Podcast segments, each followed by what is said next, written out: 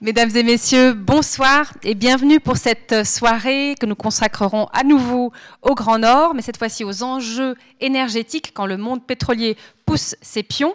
Et pour en parler, nous avons le grand plaisir de réaccueillir Marc Décrey, euh, qu'on accueille toujours avec beaucoup de, de plaisir. Avant de vous le présenter, je me permets de vous donner quelques informations. Tout d'abord, vous dire que demain soir, on vous retrouve volontiers ici, alors pour parler de toute autre chose, puisque nous aurons le plaisir d'accueillir Serge Pogam, qui est un sociologue, qui est un spécialiste de la question de la solidarité, pauvreté, rapport entre riches et pauvres. Il vient de co-signer un livre qui s'intitule « Ce que les riches pensent des pauvres ». Il viendra là, pour le coup, parler vraiment de solidarité. Il sent qu'il y a un mouvement, euh, de bah, tous ces mouvements sociaux, ces bouleversements, euh, Qui, qui change, modifie les rapports. Il dit, et, et euh, on constate voilà, que les riches ne veulent plus voir la pauvreté, enfin, c'est de tout ça qu'il parlera, mais surtout, il aimerait revenir aux sources de la solidarité et voir comment on peut l'envisager aujourd'hui en deux mille dix-neuf. Donc je ne peux que vous encourager à revenir demain soir pour cette autre conférence. Je vous signale évidemment, et si vous êtes là, je pense que vous y serez sensible, l'exposition de photographies qui se trouve juste derrière vous, qui s'intitule « Inuit du Groenland » et qu'on a verdi la semaine dernière. Ce sont des photographies réalisées par Philippe Gélin, qui est ethnologue, mais excellent photographe aussi, et qui a profité de ses terrains au Groenland pour réaliser ces photographies. Je vous, vraiment, je vous encourage à aller les voir.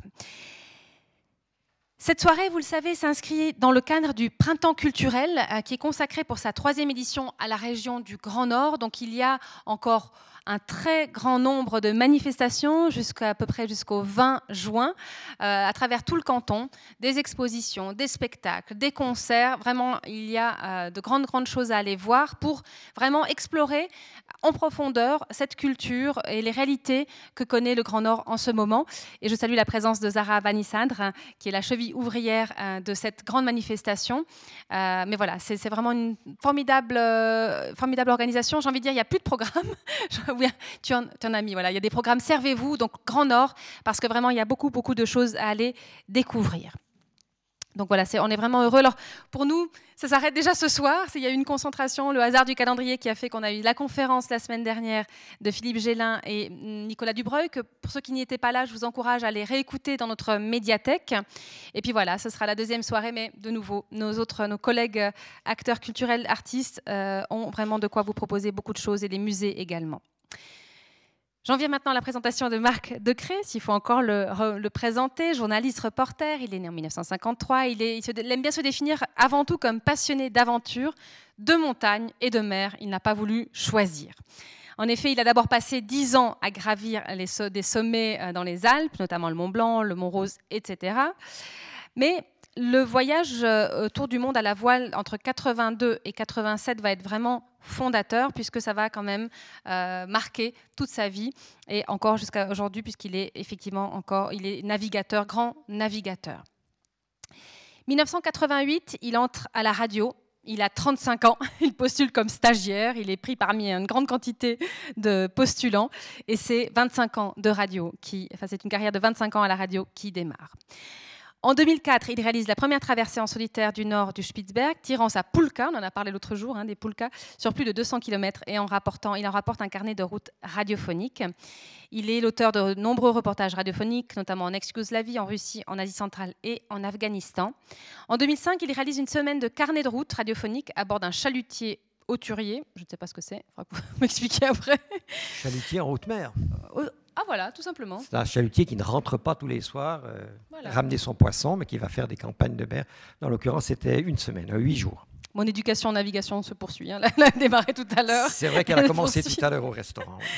En deux mille sept, il reçoit le prix Alstom des médias pour son reportage Fluide glacial consacré à la conquête du pétrole en pleine nuit solaire, polaire, pas solaire, polaire. C'est d'ailleurs un peu le, les bases de ce qu'il va nous raconter ce soir. Il deviendra bien sûr rédacteur en chef adjoint à la radio suisse romande. Et deux mille sept, c'est une autre étape très importante puisqu'il largue à nouveau les amarres et il part à bord de Chamade explorer en priorité la face nord du monde, mais toujours avec ce double regard de journaliste et de marin. Il a publié avec Sylvie Cohen, et je salue aussi sa présence ce soir, Quand le pôle perd le nord, aux éditions, publié aux éditions Slatkin, Marin à l'encre, fruit d'un voyage en Alaska, pour lequel on avait accueilli Marc Décrey. Là aussi, je vous encourage à les réécouter euh, et revoir, parce qu'elle est aussi filmée. La conférence qu'il avait donnée, c'était l'an dernier, sauf erreur, à peu près la même période, si je ne me trompe pas. Je ne sais plus. Bref, la médiathèque vous dira ça mieux que moi, au printemps, voilà. Et puis vous l'entendez certainement aussi sur les ondes de la radio romande, toujours dans l'émission Altitude de Simon Maté-Doré. Marc Décrey me l'a rappelé tout à l'heure, c'est vrai qu'il y a ce regard tellement riche, euh, à la fois de journalistes, de marins, mais intéressés par la géopolitique, par l'histoire, par les sciences. Et c'est vraiment une grande chance pour nous de vous entendre à nouveau ce soir. Je vous souhaite à toutes et à tous une excellente soirée et bon voyage vers le Grand Nord. Merci Marc Décrey. Merci. Merci Marie-Thérèse. C'est vrai que ça me fait très plaisir de me retrouver une fois de plus au, au Club quarante-quatre. Je vais parler relativement doucement ce soir, mais il y a la, il y a, il y a la, il y a sono, alors ça marche. Parce que j'ai la voix qui est légèrement travaillée. J'ai subi une petite euh, anesthésie il y a trois semaines. Ils ont dû toucher un peu les cordes vocales, donc il y a cette espèce de voix qui grésille. Ben, il faudra faire avec. Voilà, je disais donc merci à Marie-Thérèse. Je sais à quel point aussi, depuis les années qu'on se côtoie dans les activités du Club quarante-quatre, à quel point elle a apporté énormément à ce club. Et c'est chaque fois un plaisir que de venir partager avec vous euh, ces dernières années, plutôt nos, nos aventures. Les années d'avant, c'était plutôt les débats politiques autour de la Chaux-de-Fonds et de Neuchâtel. Et ça me laisse des souvenirs absolument grandioses. Voilà, donc on va parler aujourd'hui euh, de géostratégie, de géostratégie énergétique. Ça me surprend de voir autant de futurs géostratèges dans cette salle, c'est bien. Sachez que moi, je ne le suis pas. Si vous voulez vraiment trouver des géostratèges, il y en a de, d'excellents dans les universités ou les instituts de recherche. Moi, ce que je vais essayer ce soir, c'est plutôt de faire une présentation, je dirais, journalistique. C'est un passage en revue de faits constatés, soit au travers simplement de l'actualité, des dépêches, mais aussi tous des faits contextualisés, recoupés aussi, lors de nombreux reportages que j'ai faits pour la radio suisse romande, et puis aussi d'une dizaine de navigations dans le Grand Nord, à bord donc de notre voilier Chamade. Alors, géographiquement, le Grand Nord, l'Arctique, ben c'est ce qui est au nord du cercle polaire. C'est une région, évidemment, ici on la voit tout en bleu, et c'est très bien ces cartes Google, parce qu'ils oubliaient la réalité. Donc, mais par contre, ce qu'on se rend compte, c'est que le Grand Nord, c'est avant tout un océan. On va un petit peu, vous le verrez ce soir, déborder largement quand même de ce cercle polaire arctique, puisque au niveau, je dirais, non plus cette fois géographique, mais météorologique ou climatique, le Grand Nord déborde par endroits largement cette région. C'est vrai que si on le regarde sur une carte de géographie, le Grand Nord, c'est plutôt comme ça, c'est-à-dire que c'est blanc. Ça nous rappelle donc que l'océan Arctique, c'est avant tout une calotte glaciaire, qui même si glaciaire, je dirais plutôt de banquise, même si aujourd'hui elle a tendance à fondre de plus en plus, elle reste quand même dominante dans cette région et elle continue d'influencer considérablement tout ce qui s'y passe, notamment tous les enjeux futurs qui concernent l'énergie. Alors, histoire de juste se mettre comme ça un petit peu dans l'ambiance, hein, de ne pas rester simplement sur les photos, je vous propose un petit extrait d'un film qui s'appelle « Quand le pôle perd le Nord », qui est donc le, le film que l'on avait fait lors de la, passage, la fameuse traversée du passage du Nord-Ouest, mais ça vous met juste dans l'ambiance un petit extrait.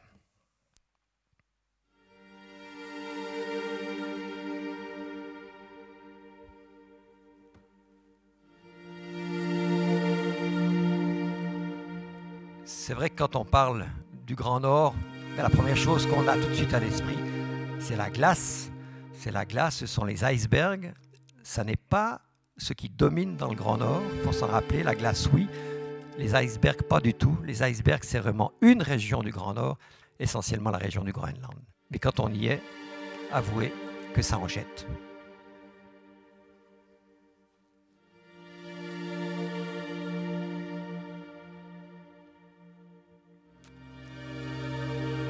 Là, vous voyez le, le voilier Chamade, c'était en deux mille onze, lorsque nous avons franchi le passage du Nord-Ouest. Nous étions le cent quarante-septième bateau de l'histoire à franchir ce passage et le premier bateau suisse.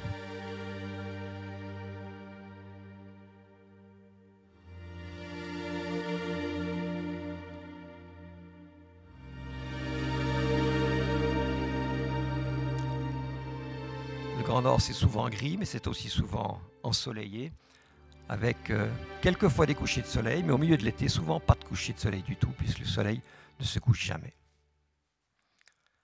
Voilà, ça c'est les images, la glace. Cela dit, rappelons aussi que le Grand Nord, ça n'est pas que ça. Ce sont aussi des, des villages, c'est aussi une population. Une population, c'est quatre millions de personnes qui vivent dans l'Arctique, dont cinq cent mille autochtones. Les autochtones, ce sont euh, les Inuits, les Tchouktches, les Aléoutes, les Nénettes ou encore les Samis.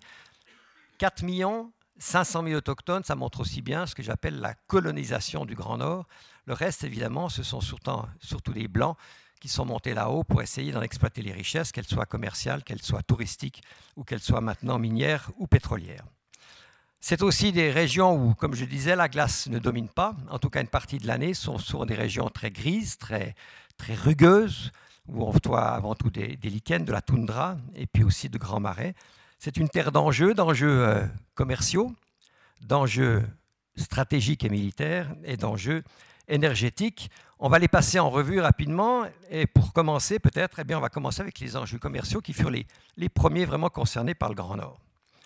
Alors vous allez être surpris parce qu'on va remonter assez loin, on va partir avec Marco Polo. Vous allez me dire, mais qu'est-ce que vient faire Marco Polo dans le Grand Nord?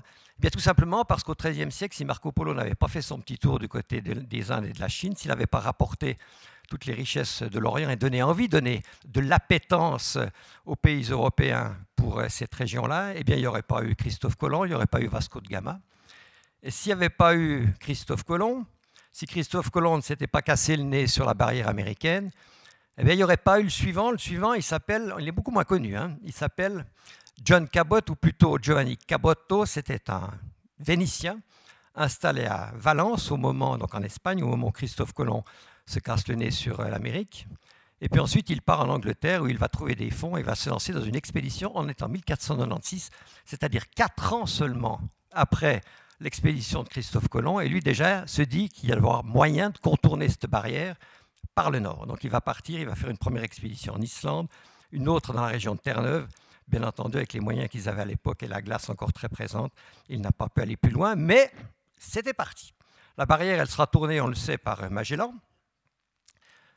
Et puis, grosso modo, il y aura un certain nombre de siècles où il ne va pas se passer grand-chose, jusqu'au dix-neuvième siècle où, véritablement, on aura les expéditions de John Franklin, trois expéditions successives, dont la dernière, en dix-huit cent quarante-cinq à dix-huit cent quarante-sept, va véritablement déjà dégrossir le passage du Nord-Ouest, mais l'expédition disparaîtra corps et bien. Hein, les trois navires et tous les, tous les matelots disparaissent, on ne les a jamais retrouvés, même si aujourd'hui, des restes ont été retrouvés dans la région de Joehaven, là où il y a le point d'interrogation. Et puis ensuite, c'est à la fin du dix-neuvième, en dix-huit cent soixante-dix-huit, qu'un Finlandais euh, qui vivait à l'époque en Finlande, mais sous le régime des tsars, qui était anti-tsar, anti-tsar, donc il a été exilé en politique en Suède, est financé par un riche suédois ainsi que l'Académie des sciences suédoise. Eh bien, il va partir à la conquête du passage du nord-est. Il va réussir à passer, donc à contourner cette fois-ci la Russie par le nord. Alors là, on ne peut plus vraiment dire qu'on est dans les enjeux commerciaux, parce que grosso modo, ben, on a compris qu'à ce moment-là, que ce serait vraiment difficile de, de faire du commerce par ces routes-là. Mais par contre, il y a quand même déjà le, le sel de l'aventure, l'aventure scientifique, et surtout ben, d'être, d'être le premier. Voilà. Et donc, après le passage du nord-est, ben, il y aura autre chose. Il y aura le passage du nord-ouest, ce sera beaucoup plus médiatisé.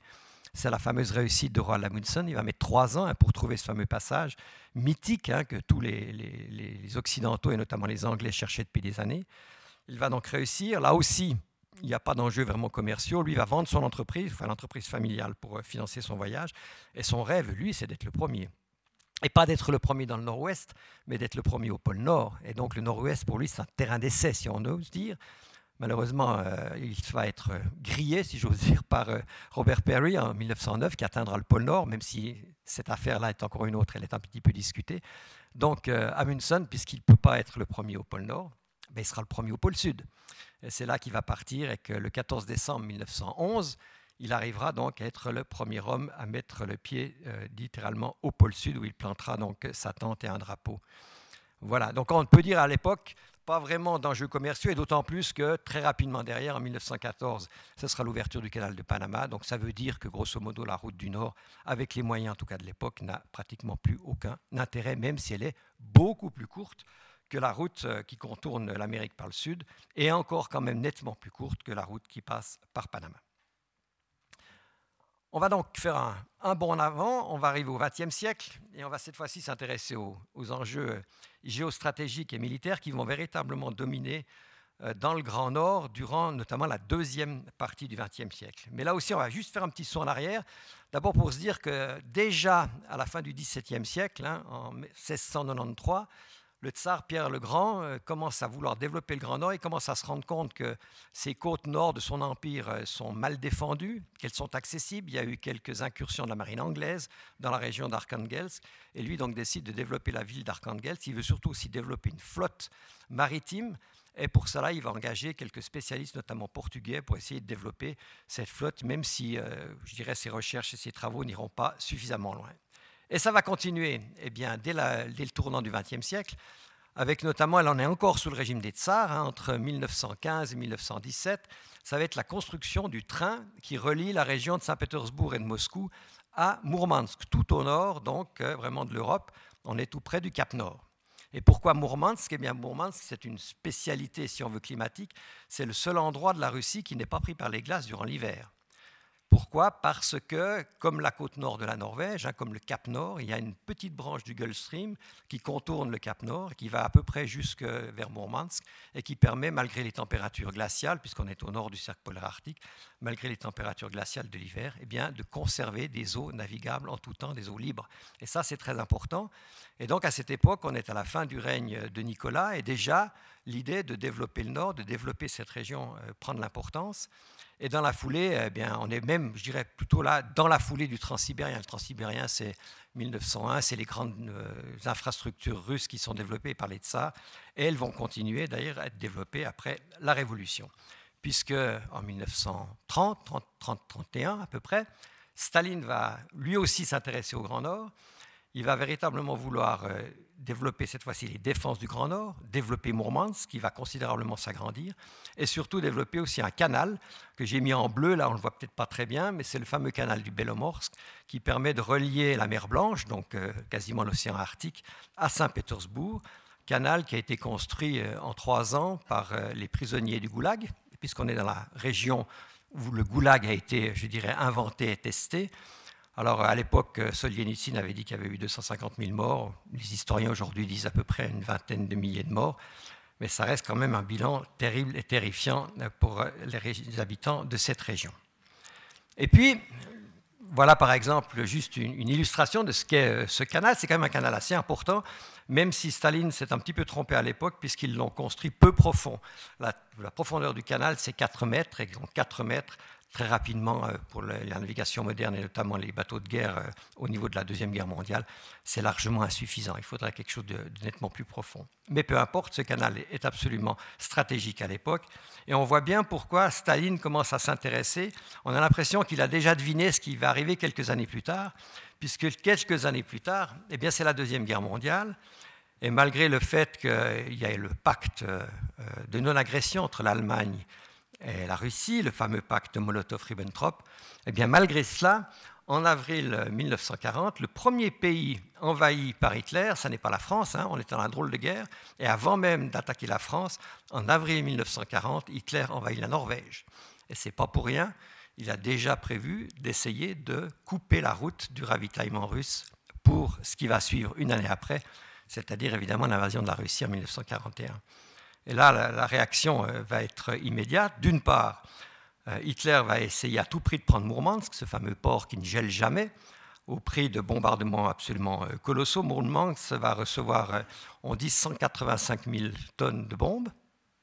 D'autre part, du côté euh, allié, ben, on va réagir très vite. Dès mille neuf cent quarante et un, les Anglais, puis ensuite Anglais et Américains, vont faire ces fameux convois de Mourmansk. C'est la bataille des convois de Mourmansk. soixante-dix-huit convois au total. mille quatre cents navires qui vont ravitailler Mourmansk et les troupes russes. Aujourd'hui encore, si vous allez au nord du Cap Nord vous, et que vous commencez à plonger, vous allez trouver des, des centaines et des centaines d'épaves. Et ainsi que si vous allez sur les, les côtes de Norvège, dans le Finnmark, et vraiment l'extrémité nord de la Norvège, vous trouvez énormément de bunkers encore qui sont les restes de tout cela. Et on peut quand même se dire, parce qu'on a toujours eu, nous, une vision de, de la Deuxième Guerre mondiale essentiellement centrée sur ce qui s'est passé autour de la France, du débarquement, ou alors de la guerre du Pacifique, mais que si à l'époque Mourmansk était tombé, et si ces convois n'avaient pas pu ravitailler les Russes, peut-être qu'Hitler aurait réussi son pari et qu'évidemment l'histoire n'aurait pas été la même. Donc ça, on a un petit peu tendance à l'oublier. Une autre région qui va être aussi euh, beaucoup touchée durant la Deuxième Guerre mondiale, c'est la région de l'Alaska et des îles Aléoutiennes.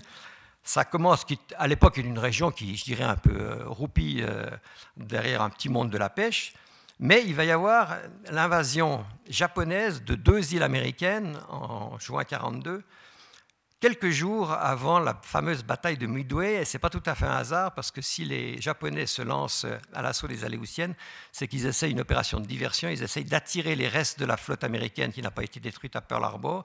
L'idée, c'est de les attirer vers le nord pour libérer Midway et permettre ensuite de prendre possession de Midway, qui est cette île à peu près à mi-chemin entre Pearl Harbor et la côte du Japon, et qui, pour les Japonais, était une sorte de porte-avions avancé qu'ils souhaitaient à tout prix conquérir. Mais on le sait, les Américains, eux, qui étaient capables de décoder à ce moment-là déjà les messages secrets de la marine japonaise, ne sont pas tombés dans le piège, ils sont restés autour de Midway, et on sait que la bataille de Midway s'est soldée par pratiquement un tiers de la flotte japonaise coulée, et ça a été le tournant de la bataille du Pacifique. Puis depuis ce moment-là, les Japonais seront pratiquement tout le temps sur la défensive. Mais en dehors des questions simplement géostratégiques, pour les populations locales, ça a véritablement... Ah non, comment dirais-je, des, des implications très fortes. Là, on voit par exemple des photos qu'on a faites en deux mille dix-sept, lorsqu'on a traversé toutes ces îles aléoutiennes, dans l'île par exemple ici euh, de, d'Atka, où, et on voit par exemple ici un, un, des restes d'un sous-marin japonais, ou encore euh, d'un cargo ravitailleur coulé par les bombardements de, la, de l'aviation américaine. Quand on parle d'impact, il faut se rendre compte qu'à l'époque, il n'y avait pas beaucoup d'habitants dans les Aléoutiennes, à peu près mille à mille deux cents Aléoutes qui vivaient dans ces îles. Eh bien, ceux qui habitaient sur l'île d'Attu, conquise par les Japonais, ont été déportés au Japon, où ils passeront toute la guerre dans des camps de prisonniers. Et le reste des Aléoutes, qui étaient répartis sur les îles aléoutiennes, ont été évacués de force par les Américains vers des camps en Alaska. C'était pour les protéger, entre guillemets. Les Américains craignaient, entre guillemets, une nouvelle prise d'otages. Et c'était une manière aussi de libérer complètement les Aléoutiennes pour y développer quantité de, de pistes d'aviation et le début de quelques bases militaires pour reconquérir justement les îles d'Attu et d'Atka. Et d'ailleurs, ce, ces déportations seront véritablement scandaleuses dans les conditions dans lesquelles devront vivre les, les, les Aléoutes en Alaska. Et ça va faire ensuite l'objet de, de, de quantité de plaintes, de procès et autres. Et ça n'est qu'en mille neuf cent quatre-vingt-huit, hein, donc quand même trente ans plus tard, qu'il y aura un véritable pardon des U S A aux Aléoutes, pardon signé et déclaré par le président de l'époque, qui était Jimmy Carter. Et donc, sur le moment même, évidemment, les Américains vont réagir, et ça va aussi bouleverser en partie l'Alaska, d'une part avec, bien entendu, euh, la construction de nombreuses pistes d'aviation euh, sur les îles Aléoutiennes, et d'autre part le développement du port de Whittier, Whittier, comme on dit là-bas, euh, qui va devenir la porte d'entrée des troupes américaines en Alaska. C'est un port, lui aussi, qui ne gèle pas, qui est donc facile d'accès par la mer, pas facile par la terre, et donc les Américains vont non seulement créer une véritable base avec des immeubles, puisqu'on est dans un nowhere absolu, mais en même temps vont creuser un tunnel qui permettra de construire une ligne de chemin de fer qui, de là, rejoint rapidement Anchorage et tout le reste de l'Alaska, et ça va complètement développer le sud de l'Alaska, puisque jusqu'à ce moment-là, c'était essentiellement la région de Fairbanks, les anciennes régions des ruées vers l'or qui s'étaient développées. Là, on va changer complètement, c'est le sud de l'Alaska qui devient important. Et autre point important aussi pour l'Alaska à ce moment-là, c'est la base de Nome, Nome qui est vraiment une cité quasiment sur le détroit de Bering, qui deviendra la plaque tournante des livraisons, là encore, livraisons d'avions américains aux troupes russes. Il y a à peu près huit mille avions qui vont être livrés durant la Deuxième Guerre mondiale aux troupes russes et qui, font, qui faisaient un périple de trente-trois jours pour rejoindre le front, euh, le front euh, donc de la guerre avec l'Allemagne. Et donc là, encore une fois, l'impact de la Deuxième Guerre mondiale en Occident eh bien, a eu un impact très fort sur l'Alaska, bien avant le centre des États-Unis. Voilà, donc on se retrouve euh, cette fois-ci euh, à la fin de la guerre, avec les U S A et la Russie, alliés jusqu'à ce moment-là, et qui, on sait très bien, ben, l'alliance ne va pas durer, c'est la guerre froide. Et quand, qui dit guerre froide dit frontière entre les deux, et la frontière, ben, elle passe justement par le Grand Nord. Et cette guerre froide, donc toute la fin du XXe siècle, elle va littéralement fortement impacter quatre régions de, de cet Arctique ou du para-Arctique. La première, ben, c'est la région de Mourmansk. Mourmansk va être considérablement, qui avait été quasiment rasé hein, par les bombardements allemands, va être considérablement développé, reconstruit, deviendra une cité minière, industrielle, très lourde. Ça va être aussi la base des sous-marins euh, euh, nucléaires soviétiques. Ça va être la base aussi des brises-glaces soviétiques et aussi euh, la base euh, du, de, le, de toute la flotte du Nord, avec notamment le, le seul porte-avions que possèdent les Russes et qui est toujours dans cette région, qui s'appelle l'amiral Kuznetsov. Et on voit là, par exemple, dans, la, dans les deux photos, notamment celle de droite, le premier brise-glace euh, nucléaire euh, soviétique qui s'appelait le Lénine, qui est encore à Mourmansk actuellement. Alors évidemment, il ne navigue plus, mais c'est, il a été transformé en musée. Par contre, dans le port, vous voyez encore très très bien, lorsqu'ils vous, ont, vous passez l'été, les grands brise-glaces qui sont de couleur orange, comme ça, ces énormes brise-glaces nucléaires. Et vous voyez aussi le, le porte-avions, alors que les sous-marins nucléaires, vous ne les voyez pas. Ils sont dans une ville juste à côté qui s'appelle Severomorsk, qui est une ville totalement interdite, où on n'a absolument pas le droit d'aller. Et lorsque nous avons passé, nous, avec le voilier Chamade, on avait un cap à suivre dans le fjord de Mourmansk. Il n'était évidemment pas question de, dé, de dévier d'un poil de la ligne. On était surveillés, ça paraît assez logique. Autre région fortement impactée, toujours en Russie, ben c'est la région du Kamchatka et des îles Kouril. Les îles Kouril, donc, qui sont entre le Kamchatka et le Japon, des îles qui sont toujours contestées, qui sont toujours l'objet d'une contestation territoriale aujourd'hui entre la Russie et le Japon, ce qui fait qu'entre la Russie et le Japon, depuis mille neuf cent quarante-cinq, il n'y a toujours pas d'accord de paix hein, qui a été signé, ça c'est incroyable.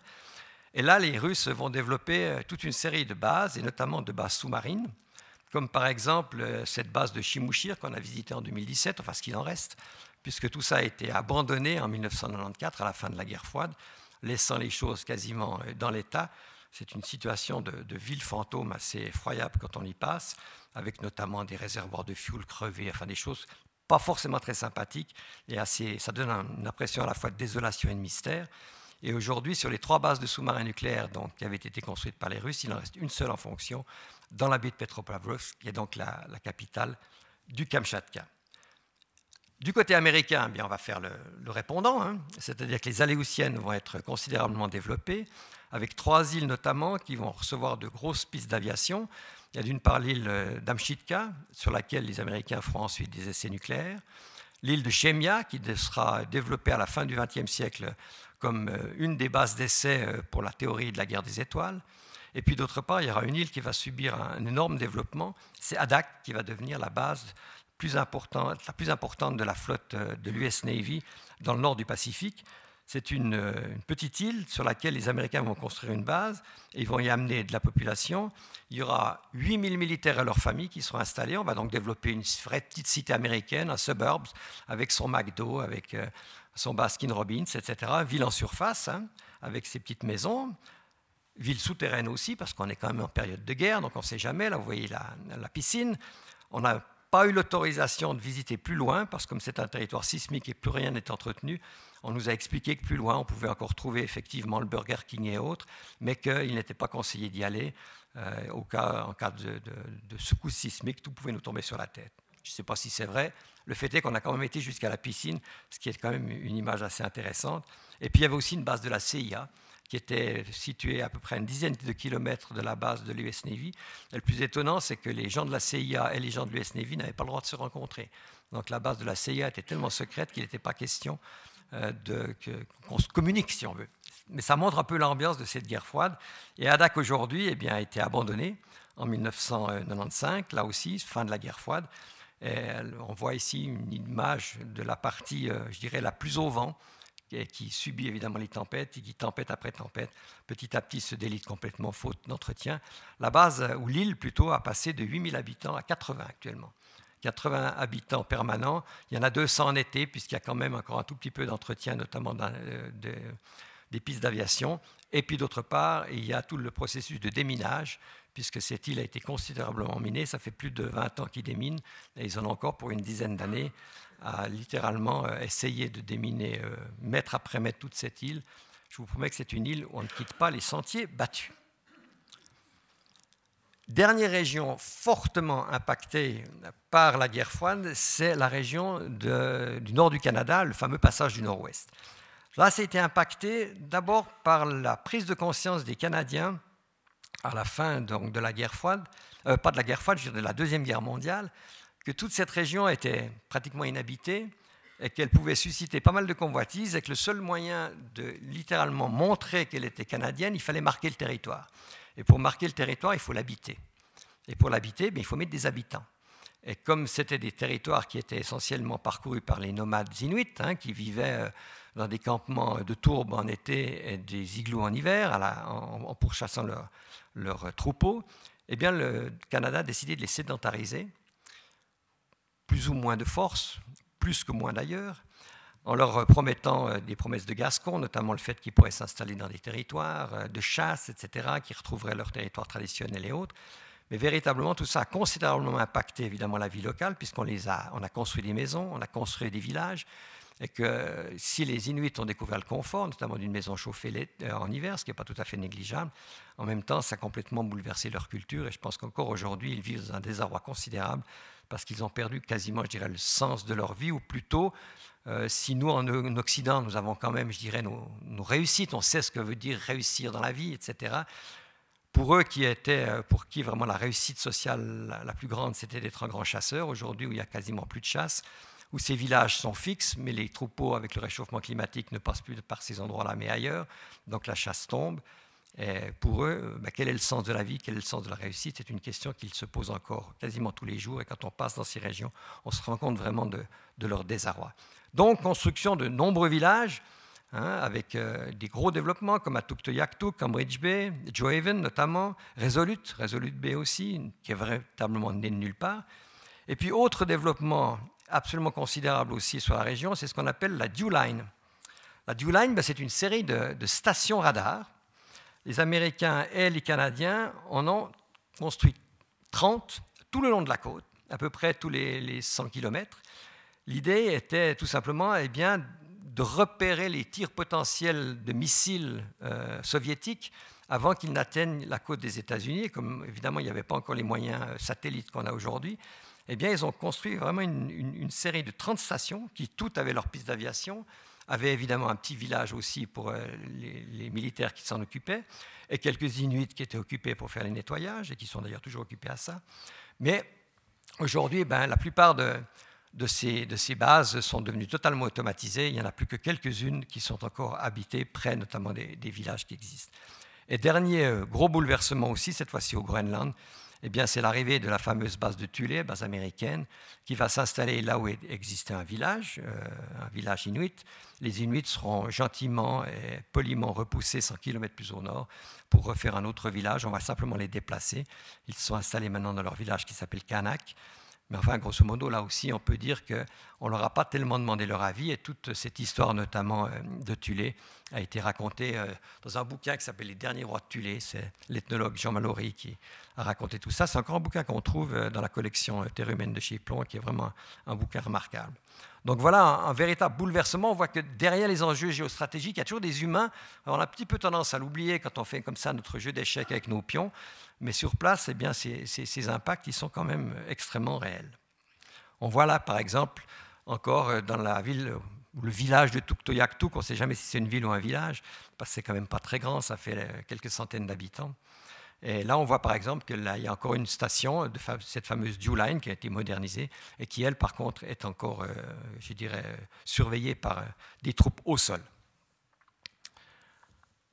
On va quitter maintenant les enjeux énergétiques, pour, euh, les enjeux, je dirais, euh, stratégiques et militaires. C'est, ça ne veut pas dire qu'aujourd'hui, il n'y a plus rien. Hein. Si vous voyez encore aujourd'hui, si vous suivez un petit peu l'actualité, vous vous rendez compte qu'il y a quand même pas mal d'endroits où il y a encore un petit peu des frottements. Mais on n'est plus du tout dans, dans ces développements qui impactent la population. Mais on sait que, par exemple, régulièrement, les avions euh, russes font des incursions du côté de la Norvège, à la limite euh, de l'espace aérien norvégien. On sait, merci d'ailleurs à Raymond qui est ici ce soir, qui m'a signalé cet article dans Le Monde. En deux mille dix-sept et en deux mille dix-huit, il y a eu par exemple du brouillage complet des signaux G P S dans le nord de la Norvège, qui a pas mal impacté l'aviation locale, et notamment les, les secours, hein, parce que les, les hélicoptères ou les avions de secours euh, qui devaient aller faire des évacuations sanitaires perdaient le signal G P S. Et quand vous survolez ou naviguez en Norvège à certaines époques de l'année, sans G P S, c'est une autre histoire. Donc il y a encore effectivement tous ces jeux, ces tensions. Il y a des manœuvres militaires aussi conjointes entre les États-Unis, le Canada et le Danemark qui se passent essentiellement dans la région de Resolute Bay, mais on n'est plus dans les mouvements considérables de la fin du XXe siècle. À partir de la fin du XXe siècle, le Grand Nord, ça va devenir véritablement des enjeux énergétiques, et c'est encore ceux-là qui ont cours aujourd'hui. Avec une date absolument fondamentale, c'est dix-neuf cent soixante-huit, la découverte du premier vrai gisement de pétrole arctique. Dans le Grand Nord, on était au nord du cercle polaire, à Prudhoe Bay, donc tout au nord de l'Alaska. Et ça, c'est véritablement quelque chose de très important. Ça va complètement aussi changer l'image de l'Alaska, qui était un territoire un peu bizarre eh, que les Américains avaient racheté pour une bouchée de dollars eh, au Tsar eh, en dix-huit cent soixante-sept. Et avec la découverte du pétrole, l'Alaska va quand même complètement changer eh, de figure. La découverte, elle se fait donc tout au long de l'Alaska. C'est une côte très très plate. Ce sont des lagunes, c'est de la toundra, c'est du sable. La mer est très peu profonde. Lorsque nous avons nous contourné toute cette région en deux mille onze avec Chamade, eh bien même si on naviguait à peu près à cinquante kilomètres de la côte, qu'on avait d'ailleurs beaucoup de peine à, à déceler tellement c'est peu profond, mais même à cinquante kilomètres de la côte, les fonds euh, au sondeur, c'était entre dix et quinze mètres. Hein. Donc c'est une mer très très plate. Et donc, euh, quasi impossible d'évacuer le pétrole. C'est toute la question. C'est bien beau de trouver du pétrole, encore faut-il pouvoir l'évacuer, l'amener là où il est nécessaire. Et donc, comme il n'y a pas moyen d'envoyer de gros bateaux, qu'il y a de la banquise qui règne durant tout l'hiver, les Américains, ni une ni deux, eh bien, ils vont construire ce fameux oléoduc Trans-Alaska à travers tout l'Alaska, mille trois cents kilomètres. Hein. Tout ça pour pouvoir donc utiliser ce gisement de Prudhoe Bay, qui représente quand même, en tout cas à l'époque, huit pour cent de la production de pétrole américaine, donc c'est pas rien. Et ce... Ce, cet oléoduc, il arrive à Valdez, au milieu du Prince William Sound, qui est un, un magnifique endroit, une sorte de, de golfe avec quantité de fjords. On voit ici le terminal pétrolier.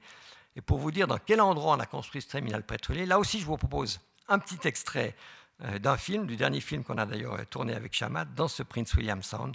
Observez les paysages et vous verrez que ça va vous faire bizarre de vous dire qu'il y a un terminal pétrolier dans la région.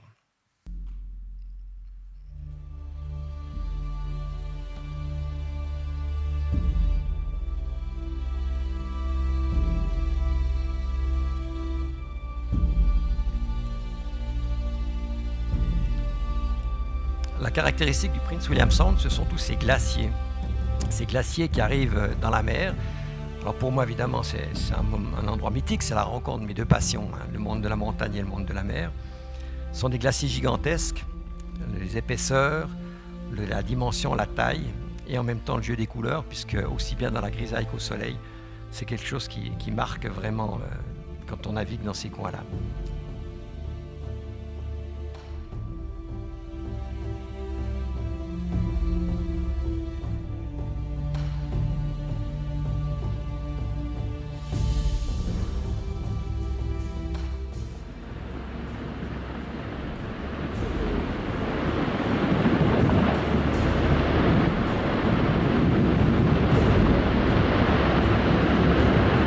Ça n'a rien à voir avec le réchauffement climatique, c'est simplement la vie d'un glacier. Il avance, il avance toute sa, toute sa vie, si j'ose dire, pour venir mourir et petit à petit s'effondrer dans la mer.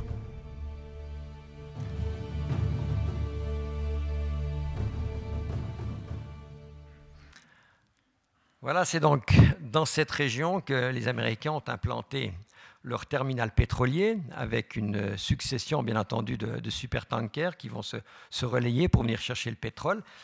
Et ce qui devait arriver arriva, puisque le vingt-quatre mars mille neuf cent quatre-vingt-neuf, l'Exxon Valdez, ça doit encore vous dire quelque chose, s'échoue, se fracasse sur des récifs. Et c'est donc la première, non pas marée noire, mais la première marée noire arctique. Et pourquoi c'est important? C'est qu'une marée noire dans l'Arctique, ça change tout, puisque dans les océans tempérés, il y a des bactéries, et le pétrole, même si évidemment il saccage, pollue les côtes, s'il englue les oiseaux, eh bien, sous les, j'irais, les latitudes normales, au bout d'un moment, le pétrole est digéré par les bactéries de la mer, mais cette digestion, dans le Grand Nord, elle n'existe pas, la mer est beaucoup trop froide. Et donc, euh, c'est une histoire complètement folle. On a souvent dit à l'époque que c'était le capitaine qui était complètement ivre, c'est pas le cas du tout. C'est plutôt une histoire complètement dingue, on va pas la développer ce soir, on en aurait pour un moment. Mais c'est véritablement une succession de négligences, de non-respect des règles et des procédures. Notamment à la passerelle, il y avait un, un officier qui n'était pas compétent et pas qualifié pour conduire le navire, et il était tout seul à la passerelle. Et manque de qualification, quand il s'est rendu compte que le navire fonçait droit sur les récifs, il a essayé de tourner, mais on ne tourne pas un pétrolier géant comme une voiture, et donc c'était trop tard, et le bateau s'est donc échoué, libérant quand même quarante mille tonnes de pétrole brut dans la mer, trois cent mille oiseaux englués et tués, sept mille kilomètres carrés et huit cents kilomètres de côte donc, qui sont euh, pollués par la marée noire, c'est, c'est considérable. Et donc aux États-Unis, c'est un choc. il va y avoir véritablement une opération de secours considérable. mille quatre cents bateaux vont monter là-haut. onze mille personnes seront engagées pour essayer de nettoyer les côtes. ExxonMobil, la compagnie donc, qui est propriétaire de l'Exxon Valdez, va dépenser trois milliards et demi de dollars pour essayer de nettoyer les côtes, ce qui sera fait. Et c'est vrai que si aujourd'hui vous allez dans le Prince William Sound, c'est propre. C'est propre en surface, parce que dessous, ce n'est pas le cas. Si vous creusez sous les graviers, si vous creusez en profondeur, le pétrole est toujours là. On estime encore aujourd'hui qu'il y a plus de quatre-vingt mille litres de pétrole qui sont dans le sol, mais quasiment euh, impossible à sortir. Il y a encore effectivement des panneaux d'avertissement qui déconseillent de manger les coquillages. Et d'autre part, eh bien, il y a eu quand même... Euh, si les saumons étaient peu touchés, parce que la catastrophe est arrivée à un moment, les saumons n'étaient pas dans la mer. Les saumons, ils sont soit dans les rivières, soit au large, et ça s'est passé pendant que les saumons étaient au large. Donc, il n'y a pas eu vraiment trop de dégâts dans la pêche aux saumons. Par contre, il y avait beaucoup de harengs dans le Prince William Sound. Et le hareng, c'est la nourriture des baleines. Il y avait donc beaucoup de baleines aussi. Eh bien, aujourd'hui, il n'y a plus de harengs, et il n'y a plus de baleines, en tout cas plus à l'intérieur du, du Prince William Sound. Si vous voulez voir des baleines, il faut aller à l'extérieur ou à l'embouchure du, du, du Sound, et donc ne pas se laisser avoir par les prospectus touristiques de l'Alaska qui parlent des baleines. Elles ne sont pas directement dans le fameux Prince William. Et puis dernière chose quand même assez scandaleuse là-dedans, c'est le fait que Exxon Valdez finalement va réussir à se tirer des flûtes, outre les trois milliards de dollars de nettoyage. Mais évidemment, il y a eu beaucoup de réclamations et de dommages et intérêts pour les communautés locales. Et finalement, c'est en deux mille huit que la Cour suprême donnera son, son dernier, euh, dernier jugement. Et Exxon, Valdez, Exxon va, pardon, va être simplement condamné à cinq cents millions de dollars, ce qui représente pour eux quasiment quelques peanuts et cacahuètes. Autre date essentielle, mais pas forcément beaucoup plus reluisante, mille neuf cent quatre-vingt-dix-neuf, donc mille neuf cent quatre-vingt-dix-neuf, la découverte et la mise en, en, en recherche des fameux sables bitumineux. On n'est plus tout à fait dans l'Arctique, on est plus au sud, mais on est dans le para-arctique, hein, puisque ce sont des régions extrêmement froides l'hiver. Et puis surtout, on va voir que tout ça a une influence, y compris sur l'Arctique et sur la région euh, du passage du Nord-Ouest. Donc les sables bitumineux, c'est une région à peu près comme trois fois et demi la Suisse, autour de la région de Fort McMurray. Qu'est-ce que c'est ? Eh bien, ça représente d'abord la troisième réserve de pétrole au monde, hein, c'est-à-dire après le Venezuela et l'Arabie Saoudite. Donc, c'est quelque chose de considérable.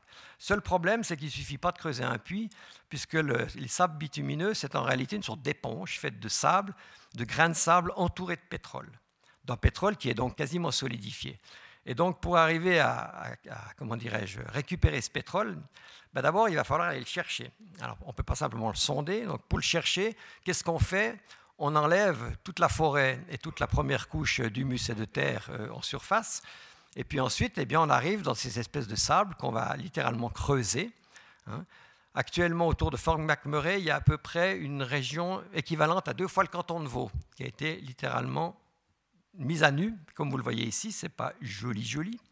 Et quand je débarque à l'époque, on est en deux mille huit...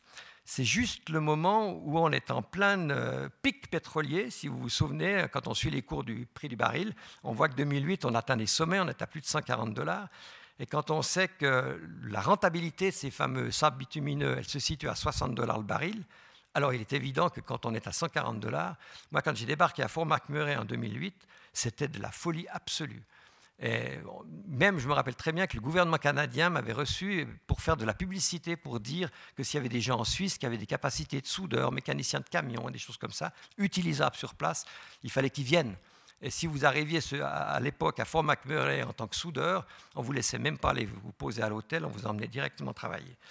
Avec des salaires évidemment considérables, les, les, les gens sur place gagnaient en moyenne deux à trois fois ce qu'ils pouvaient gagner ailleurs au Canada. Donc on voit le développement. Développement un peu fou quand même, parce que pour travailler, on voit donc euh, les petits camions hein, qui permettent de récupérer le sable, les petites pelles mécaniques. Il faut savoir simplement que pour faire un baril de pétrole, c'est-à-dire cent soixante litres, il faut deux tonnes de sable, qu'il faut à peu près un baril de pétrole à brûler pour faire cinq barils de pétrole de consommation. Pourquoi ? Et puis, il faut en même temps douze barils d'eau. Donc, voilà la quantité qu'il faut, parce que pour arriver à, à récupérer ce sable, qu'est-ce qu'on fait ? Eh bien, on le mélange à de l'eau, on le chauffe, considérablement. Donc pour ça, il faut du pétrole ou éventuellement du gaz. Et puis une fois que tout ça est bien liquide, que le pétrole a fondu sous la chaleur, alors on le centrifuge, ça permet d'évacuer le sable.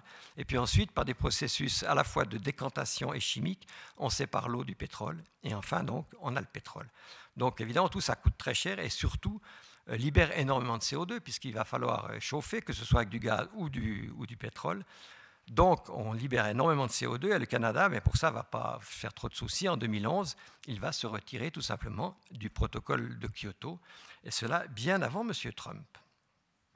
Voilà ce qui se passe aussi, et c'est là que ça va impacter le Grand Nord, c'est qu'il y a d'énormes bassins de décantation, parce que toutes ces quantités d'eau, une fois qu'elles ont été séparées du pétrole, ce sont des eaux qui sont quand même extrêmement polluées, donc il faut à la fois les décanter, et ensuite essayer de les traiter, mais malheureusement, quand vous avez des bassins comme ça, dans des climats pareils, bien inévitablement, il y a plein de fuites, tout ça file dans les rivières, et toutes ces rivières se regroupent dans la Tabasca, qui est un fleuve, et ce fleuve, lui, monte vers le nord, d'une part, d'abord euh, vers le Grand Lac des Esclaves, puis ensuite le Grand Lac des Ours, et finit donc, grosso modo, dans les eaux de l'océan Arctique, au niveau du passage du nord-ouest.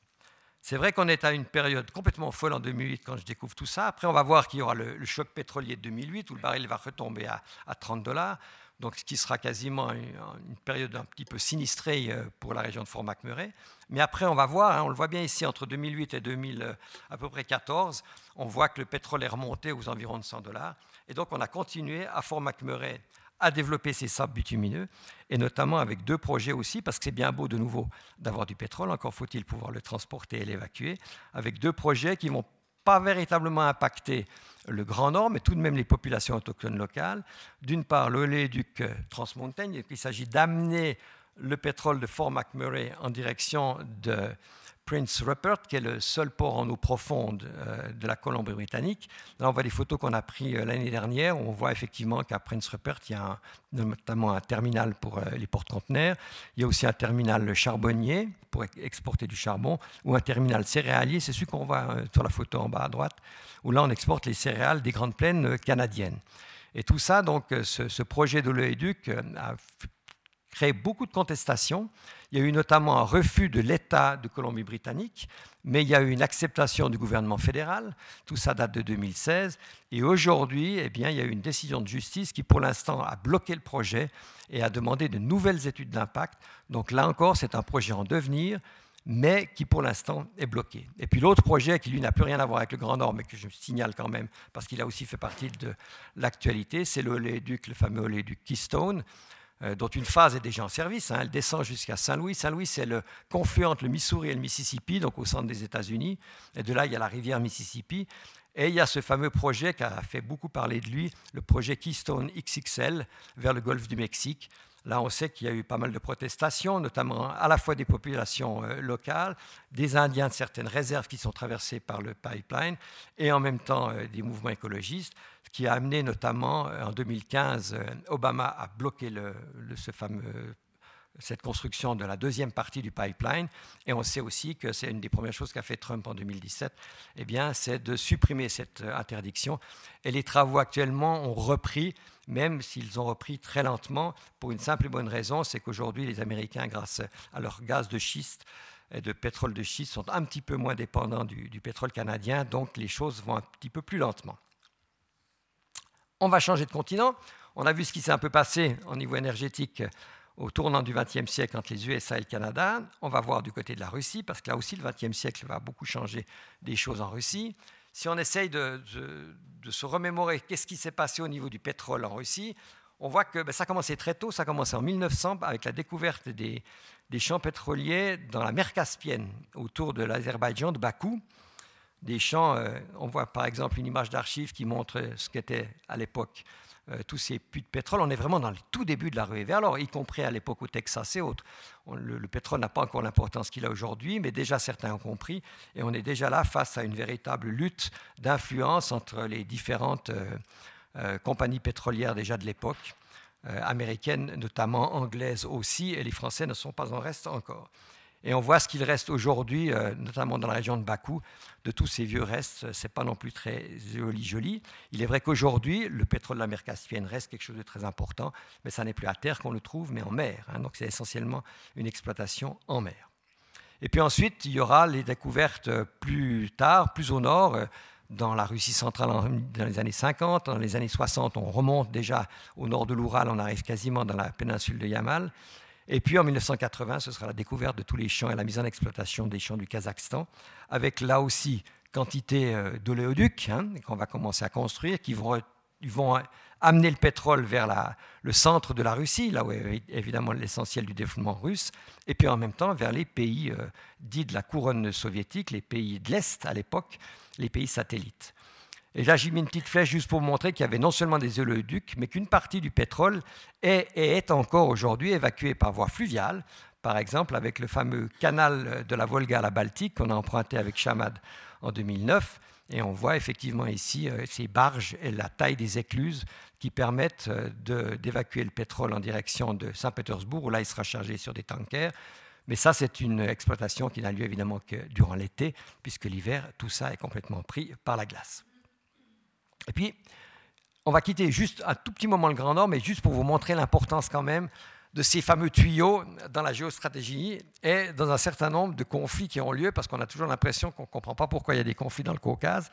Mais si vous regardez de plus près, notamment ce, cet oléoduc particulièrement important qui relie les champs pétroliers de la mer Caspienne à, à Krasnodar, c'est-à-dire grosso modo au port d'exportation euh, pétrolier russe, et puis ensuite, je ne les ai pas tous dessinés, mais qui vont monter en direction de Moscou, ben, si vous regardez par où ils passent, ils passent par un pays qui s'appelle la Tchétchénie. Et quand, évidemment, à la suite de l'effondrement de l'Union soviétique, euh, un certain nombre de pays prennent leur indépendance, comme l'Azerbaïdjan, l'Arménie ou la Géorgie, ben, quand la Tchétchénie, euh, il y a des mouvements indépendantistes euh, musulmans qui commencent à vouloir revendiquer la même chose, pour la, pour la Russie, ben, c'est évidemment euh, quelque chose d'absolument impossible, c'est un, une déclaration de guerre. Et ça montre aussi, et on comprend peut-être mieux pourquoi aujourd'hui, la guerre de Tchétchénie fut ce qu'elle a été, c'est-à-dire une guerre atroce, sanglante et épouvantable, dans laquelle il n'y a pas eu de merci. Et ce n'est pas tout à fait pour rien. Et pendant qu'on se battait, et on peut se demander aussi qui finançait, hein, parce qu'il y a toujours des intérêts, qui finançait évidemment les indépendantistes tchétchènes. Il faut se rappeler qu'à ce moment-là, la Géorgie est devenue indépendante, qu'elle s'est rapprochée de l'Occident, et que les compagnies occidentales pétrolières, notamment américaines, vont proposer à la Géorgie et à l'Azerbaïdjan de construire un nouvel oléoduc qui, lui, passe au sud du Caucase. Et le but, c'est bien, c'est d'éviter évidemment la Russie et d'amener le pétrole directement sur les côtes de la Méditerranée, à Ceyhan, en Turquie. Et ce oléoduc, il va être effectivement construit et réalisé. Il va ouvrir, euh, il va être mis en service en deux mille quinze. C'est le fameux B T C, le Bakou-Tbilissi-Ceyhan. Et ce qui est intéressant, c'est que c'est une très belle réussite, ça fonctionne très bien à tel point qu'évidemment les compagnies occidentales ont proposé au même pays, cette fois-ci, de doubler cet oléoduc par un gazoduc, puisque cette fois-ci, il y avait aussi l'intérêt pour le gaz du Turkménistan, qui est juste en face de Bakou, de l'autre côté de la, de la mer Caspienne. L'idée, c'est d'amener le gaz qui, pour l'instant, monte en Russie, là aussi, directement du côté des pays occidentaux. Eh bien, on est juste après les, demi, les années deux mille cinq, et comme par hasard, en deux mille huit, l'Ossétie du Sud commence à bouger. Il y a un mouvement littéralement indépendantiste qui veut se séparer de la Géorgie. Euh, la Géorgie, évidemment, ne le tolère pas, essaye de mettre à pas les indépendantistes, et les troupes russes arrivent à la rescousse. Les troupes russes occupent l'Ossétie du Sud. Il y a ensuite euh, plein de discussions. Rappelez-vous, Sarkozy intervient et autres. Et aujourd'hui, eh bien, les troupes russes, euh, s'il n'y a plus de combat, si on est revenu dans une sorte de status quo, les troupes russes sont toujours, évidemment, en Ossétie du Sud, c'est-à-dire à quelques dizaines de kilomètres de la capitale, Tbilissi. Et tout ça, évidemment, comme par hasard là aussi, le projet de gazoduc eh bien, est parti euh, dans les méandres de l'histoire, ou en tout cas à la poubelle provisoirement. Donc voilà, là, ça montre bien hein, que derrière plein de conflits, quand on commence à s'intéresser aux tuyaux, on trouve quand même pas mal d'explications. On va encore juste Euh, évoquer ce qui se passe aussi en, en Russie euh, durant la, la fin du XXe siècle, c'est les découvertes du gaz, parce que le gaz, ça va devenir important et on, on va le voir euh, dans un petit moment. Il y a eu deux grandes découvertes, d'une part en mille neuf cent soixante-cinq, c'est le Turkménistan. Le Turkménistan, il y a d'énormes réserves de gaz, et ces réserves de gaz, elles, sont maintenant convoitées, évidemment, euh, elles l'étaient en tout cas euh, par les Occidentaux, avec ce, ce qu'on vient de dire, hein, ce gazoduc. Et puis il y a toute la région de, au pied de la péninsule de Yamal, donc au sommet de l'Oural, la région de Yambour, et là, il va y avoir là aussi des gazoducs qui vont être construits, qui, sont, qui ont pour but évidemment d'amener le gaz en Russie, toujours dans la partie occidentale de la Russie, qui est évidemment celle qui est développée, et puis de tous les pays satellites de, la, de l'Union soviétique à l'époque, notamment euh, tout ce qui est la Biélorussie, l'Ukraine, et puis ensuite euh, les, les pays de l'Est, l'Allemagne de l'Est, la Pologne, et cetera. Évidemment, tout ça aura aussi son importance. On va passer cette fois-ci au vingt et unième siècle, avec ce que j'appelle le grand tournant, avec là aussi un petit truc qui, sur le moment même, paraît pas très important, mais qui est pourtant terriblement symbolique. Ce petit truc, c'est le deux août deux mille sept, où il y a une expédition euh, scientifique russe dans un petit sous-marin qui va aller planter un drapeau exactement au pôle Nord. Alors évidemment, on dit que c'est une expédition scientifique. Étonnamment, elle est financée par deux Occidentaux, essentiellement d'abord par un Australien qui s'appelle Mike McDowell, qui est un des pionniers du tourisme arctique. C'est un des premiers qui va mettre en route le tourisme sur les brises-glaces nucléaires soviétiques en direction du pôle Nord, enfin soviétiques, ex-soviétiques, russes maintenant, en direction du pôle Nord. Et l'autre homme qui va financer considérablement cette expédition, son nom va peut-être vous dire quelque chose, il s'appelle Frédéric Paulsen. Il est hein, donc consul honoraire aujourd'hui de Russie euh, dans le canton de Vaud. C'est lui qui a donc entre autres financé les voyages de Madame Savary et la campagne électorale. Enfin, on ne va pas revenir là-dessus.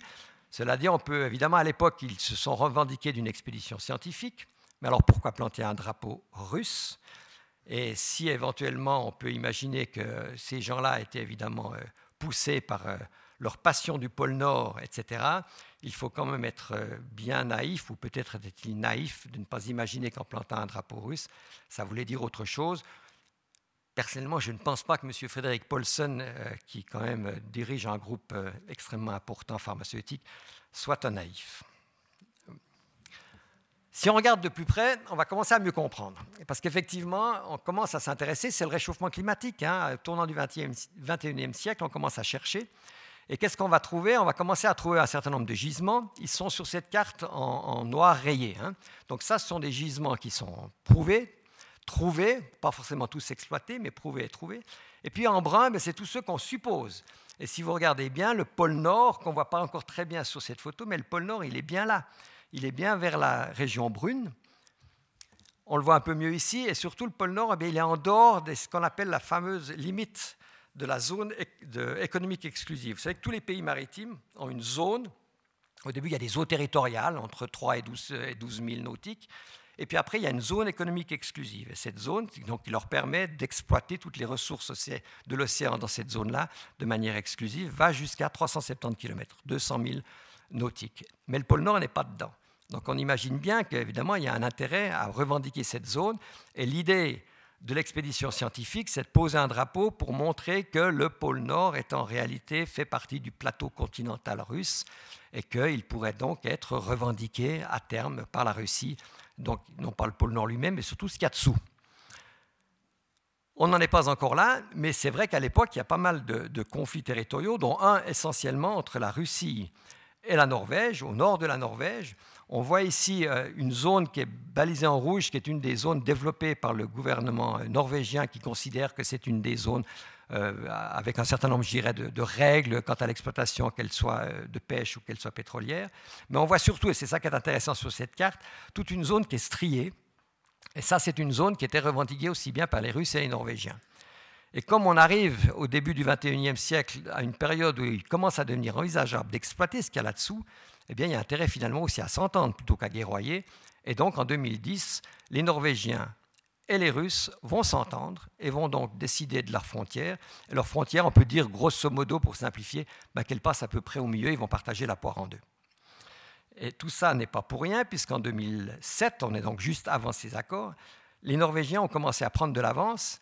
Ils ont découvert, ça faisait quand même pas mal d'années, en mille neuf cent quatre-vingt-quatre, un immense gisement gazier au nord du, tout près du Cap Nord, au nord d'Hammerfest, à Snøhvit. Et les Norvégiens avaient donc décidé, dès deux mille deux, de mettre en exploitation ce gisement. Ils ont donc commencé par mettre des plateformes pétrolières euh, sur la mer, ils ont creusé des puits, et puis ensuite, lorsqu'ils avaient mis des puits, ils ont construit un gazoduc sous-marin jusqu'à Hammerfest, à peu près cent soixante kilomètres de long. Puis ensuite, on enlève les plateformes pétrolières. Si vous allez aujourd'hui dans la région, vous ne voyez plus rien du tout. Tout est sous-marin. Mais l'idée, c'est donc de ramener le gaz en direction de la côte, où il est évidemment plus facile de le traiter. Et quand je débarque là-bas, on est à fin deux mille sept, c'est-à-dire qu'on est juste six mois après la fameuse affaire du sous-marin. C'est bien l'histoire du sous-marin qui m'avait mis la puce à l'oreille en me disant « j'ai quand même envie d'aller voir ce qui se trame là-haut ». Et donc, je débarque à Hammerfest, en pleine nuit polaire, on est au mois de décembre, et je tombe juste sur le moment où les Norvégiens sont en train de faire les premiers tests de leur nouvelle usine de liquéfaction. On est donc sur une petite île juste devant Hammerfest. C'est très avantageux parce que d'une part, on est sur du, du dur, hein, donc c'est quand même plus facile de construire, on ne travaille pas en mer. Et puis d'autre part, il fait froid. Or, une usine de gaz, de liquéfaction, il faut refroidir le gaz à moins cent soixante-trois degrés pour pouvoir ensuite le mettre sur des méthaniers euh, qui vont le transporter sous forme liquide en direction des, des, des pays clients. Et l'autre intérêt de, de cette exploitation, et c'est là où elle est quand même assez, je dirais, novatrice, c'est que le grand problème qu'il y a quand vous sortez du gaz de, de sous terre, c'est que vous ne sortez pas que du gaz, vous sortez un mélange de gaz et de C O deux. Alors pendant très longtemps, le C O deux, on s'en fichait un petit peu parce qu'il n'était pas polluant, mais maintenant on sait que c'est quand même un des composants essentiels des gaz à effet de serre. Donc l'idée, c'est de ne pas en mettre trop dans l'atmosphère. Et la Norvège, elle, n'a pas quitté le protocole de Kyoto, mais elle a trouvé cette idée là-bas, et qui est une, une, un premier test, et qui est un test à grandeur nature et qui fonctionne.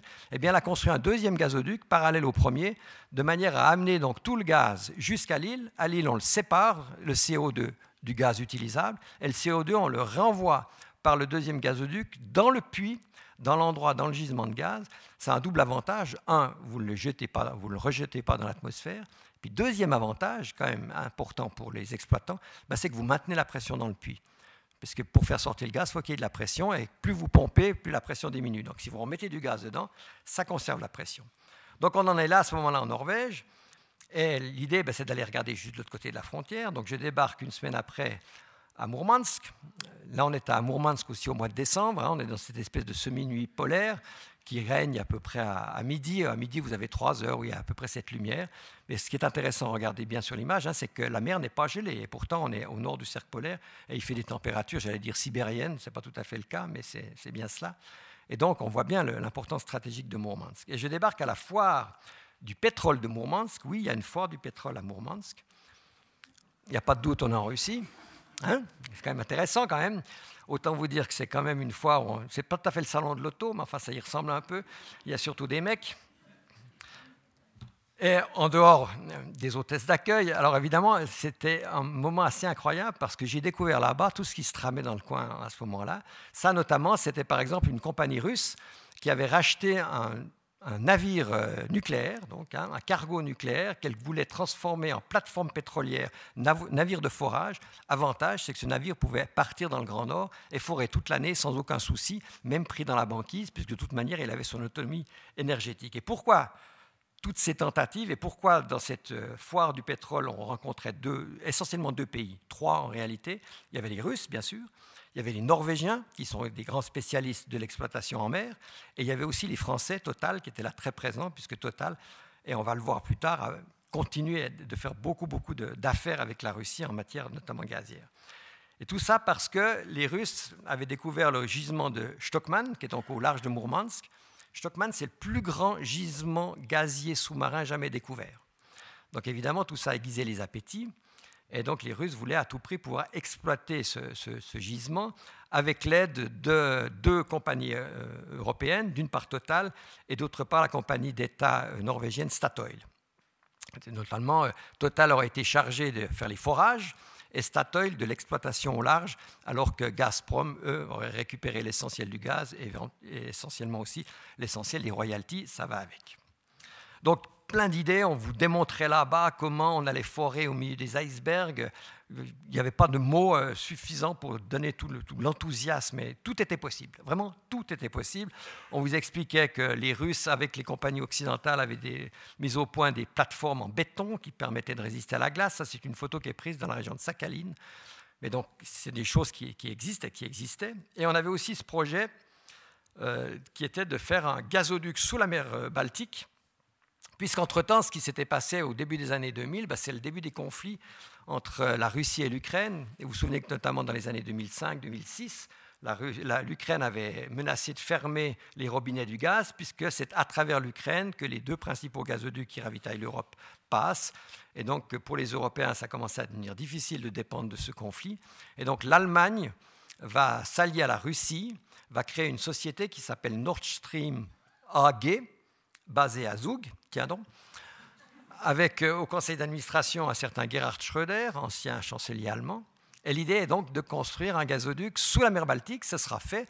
Et ce gazoduc a été inauguré en deux mille onze et il permet donc d'amener du gaz russe en Europe directement, sans être tributaire de tous les conflits potentiels qui peuvent arriver en Ukraine, soit plus tard en Biélorussie ou encore avec des gazoducs qui passent à travers les pays baltes. Projet à tel point, euh, j'allais dire successful en anglais, mais qui a eu donc tellement une belle réussite, ben, qu'il y a un deuxième projet qui s'appelle Nord Stream deux, qui est en cours aussi, mais qui lui a été bloqué d'une part par les pressions de Trump, euh, qui a fait d'énormes pressions sur l'Allemagne pour euh, empêcher les Russes de, de continuer à, à développer leurs exportations potentielles vers l'Europe, mais surtout aussi par les Européens, puisqu'aujourd'hui les Européens ont considérablement revu Euh, leur dépendance par rapport au gaz russe. Le gaz russe ne représente aujourd'hui plus que quinze pour cent de ce qu'on consomme en Europe. Donc, euh, ce gazoduc n'est plus tout à fait véritablement, euh, je dirais, un, un enjeu stratégique absolu. Mais, je vous rappelle, on était donc à l'époque, au début des années deux mille, c'était aussi l'époque où euh, on faisait de la recherche sismique partout dans le Grand Nord. Comme la banquise fondait l'été, on y allait et on montait avec de ce genre de navires de recherche. Ces, genre, ces navires, ils tirent derrière eux quatre kilomètres de câble sur lequel il y a des canons à air qui créent des explosions. Et puis sur un deuxième câble, il y a des, comment dirais-je, des écouteurs, si on veut, qui permettent ensuite de mesurer effectivement les ondes réfléchies par le fond de la mer et donc de faire des plans sismiques complets et d'essayer de découvrir dans les endroits où il y a un potentiel intéressant pour le pétrole. Chose qui m'a été expliquée notamment par un ami qui travaille en Norvège, un jeune Français, qui a fait des études de glaciologie et qui travaillait sur ce, ce genre de navire. Et ce genre de navire, ben, quand en deux mille onze, on est parti à la conquête, j'allais dire, du, du passage nord-ouest, on les a retrouvés, on les a retrouvés notamment en juillet deux mille onze dans le port de Nuuk. On est là au Groenland. Et au Groenland, eh bien, à ce moment-là, on est donc dans la fin des années deux mille dix, en plein dans le grand boom et les grands espoirs pétroliers. Donc, du coup, quand on voit tous ces, ces bateaux, et notamment ce bateau de recherche, on se dit qu'il va y avoir eh bien, des compagnies locales. Donc, on va aller dans le Rockefeller Center de Nuuk, le siège des grandes compagnies, le voilà. C'est un peu étonnant, hein, quand même. On n'est pas tout à fait à New York. Mais ce petit bâtiment gris qu'il y a derrière, eh bien, il a une importance à l'époque stratégique considérable. C'est le siège de la Nuna Oil, qui est la compagnie groenlandaise des pétroles.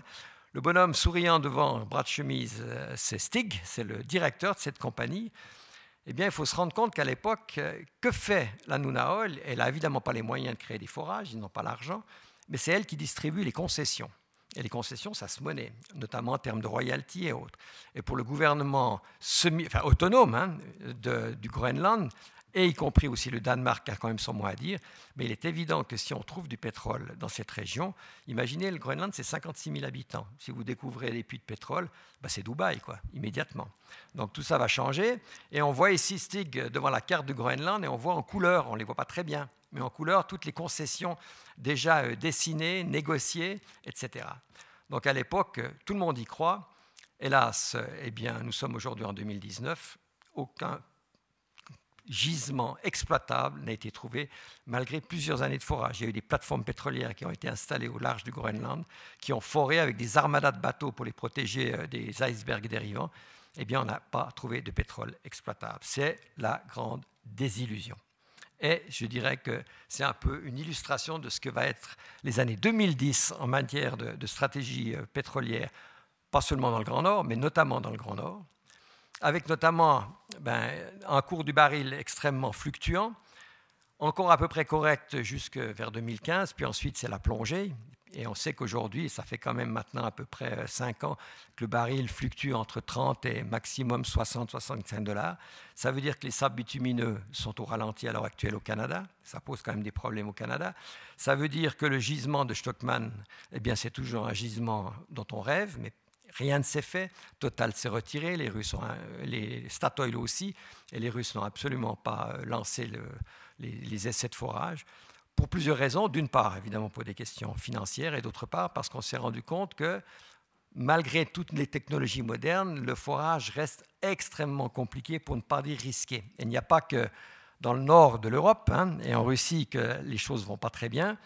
En Alaska, c'est exactement la même chose. Shell, notamment, va perdre une plateforme pétrolière qui va s'échouer sur les côtes de l'île de Kodiak, alors qu'elle est en, en, comment dirais-je, en transfert. Ils sont en train de la tirer avec des remorqueurs pour l'installer dans la mer des Tchouktches, au nord du détroit de Bering, pour faire des recherches. Donc Shell va commencer à douter, il va se rendre compte que ça coûte cher. D'autre part, il commence à y avoir d'énormes manifestations aux États-Unis, notamment dans la région de Seattle, d'écologistes qui vont bloquer toutes les plateformes pétrolières qui sont en, en train d'être terminées dans le port de Seattle et que Shell aimerait là aussi emmener en direction de la mer des Tchouktches. Mais les difficultés techniques, la baisse euh, du prix du baril, les mouvements écologistes font que finalement Shell va décider et annoncer son retrait complet de toutes les recherches pétrolières dans la mer des Tchouktches, ce qui est encore le cas aujourd'hui. Décision qui va être suivie en décembre deux mille sept par le président Obama, qui lui-même va non seulement suivre Shell, mais va créer un décret qui interdit totalement la recherche pétrolière dans toute la mer des Tchouktches. Donc on est vraiment dans le, la pointe nord-ouest de l'Alaska, ainsi que dans la mer de Beaufort, et puis aussi en partie dans l'océan Atlantique. Décision de, de, d'Obama en deux mille seize. Devinez ce qui est arrivé en deux mille dix-sept. Évidemment, décision d'Obama levée par M. Trump. Mais ça, c'est la dernière chose. Il y a seulement quelques semaines, le trente mars, hein, le trente mars dernier, eh bien, une décision d'une juge fédérale du district de l'Alaska a donc considéré que la levée du décret par Trump était illégale. Et donc, pour l'instant, à nouveau, euh, tout est bloqué. Mais il est évident que tout ça va se terminer devant la Cour suprême. Et quand on sait que la Cour suprême est quand même aujourd'hui à majorité favorable à M. Trump, on peut imaginer ce qui pourra se passer. Mais cela dit, je crois qu'avant tout, c'est plutôt des questions financières et techniques qui, pour l'instant, freinent considérablement le développement. Du côté du, du gaz, eh bien, là aussi, hein, on peut dire qu'en Europe, il y a de l'eau dans le gaz. Hein, on, on, on en a parlé. On a parlé notamment de toutes ces affaires avec la guerre entre l'Ukraine et la Russie. On a vu que Nord Stream, à travers la mer de Baltique, ben ça, ça a été réussi. Mais il y a aussi cette incroyable histoire de ces deux gazoducs rivaux qui sont mis en projet. L'un a été mis en projet par la, l'Union européenne et les compagnies américaines qui voulaient aller chercher le gaz. C'est celui qui est en brun en bas. On voulait aller chercher le gaz en Iran, au Turkménistan. Donc on est toujours dans le fameux, la fameuse région de la mer Caspienne. On voulait la ramener en direction de l'Europe. Et la Russie avait fait un contre-projet euh, qu'on voit ici euh, euh, en bleu, qui s'appelle South Stream, et qui était l'idée de faire descendre le pétrole depuis la Russie, bien entendu, et donc de conserver la Russie comme euh, livreur, si j'ose dire, le faire passer à travers la Bulgarie et l'Italie. Eh bien, ce projet-là, à un moment donné, le, le, surtout le projet européen, a été saboté par un certain Silvio Berlusconi, qui s'est allié avec Poutine pour soutenir le projet russe. Donc, tout ça a commencé à faire trembler le projet européen. Euh, il y a aussi E D F, la compagnie française qui a soutenu le projet, le projet Poutine. Finalement, donc, c'est le projet Poutine qui a commencé à être construit. L'Europe s'est retirée du, du projet Nabucco, qui était donc le projet du Sud. Et puis, la Russie elle-même, finalement, a jeté l'éponge en deux mille quatorze parce qu'elle s'est rendue compte qu'il n'y aurait pas de clients. Tout ça parce que, je vous l'ai dit, donc, aujourd'hui, l'Europe n'achète beaucoup, plus ou beaucoup moins de gaz à la Russie. L'Europe s'est complètement retournée. Elle se ravitaille essentiellement en Norvège, notamment à Snøhvit. Aux Pays-Bas, ça c'est vieux. En Algérie, ça fait déjà un moment. Et puis surtout aussi au Qatar. Donc aujourd'hui, la, l'Europe ne dépendant plus de la Russie, les Russes n'ont plus intérêt tellement à se bagarrer pour obtenir de nouveaux marchés en Europe. Donc, on va se retourner ailleurs. Et ailleurs, le nouvel Eldorado, c'est l'Asie. C'est là que tout ça va se passer avec un premier Eldorado qui lui fonctionne, qui s'appelle Sakhaline. Sakhaline, on n'est pas tout à fait dans l'Arctique, mais on est dans les conditions arctiques. C'est véritablement une région qui, l'été, eh, ressemble un peu à l'Arctique, de la toundra, euh, quelques forêts. Et l'hiver, eh bien, c'est de la glace, beaucoup de glace. Donc des conditions d'exploitation extrêmement difficiles. Mais ce qui ne va pas empêcher de dé- faire de grosses découvertes de gisements tout au nord de l'île de Sakhaline. Dans une région où il est quand même difficile d'exploiter ce pétrole, on va construire des plateformes pétrolières. On les a vues, hein, c'est en béton notamment. Et il va y avoir deux projets. Dès euh, dix-neuf cent quatre-vingt-dix-neuf, il y a un projet d'abord qui se monte. On n'est plus à l'époque des, véritablement euh, des périodes étatiques. Hein. On est à l'époque de la politique Yeltsin. Yeltsin a ouvert l'économie russe. Donc Shell et les Japonais de Mitsubishi vont se mettre ensemble pour créer euh, Sakhaline euh, deux, ce qu'on appelle qui est le, le projet qu'on voit en bleu. Et puis Exxon, la compagnie américaine, va elle se, se lier avec Yukos. Yukos, c'est la compagnie de Mikhail Khodorkovsky.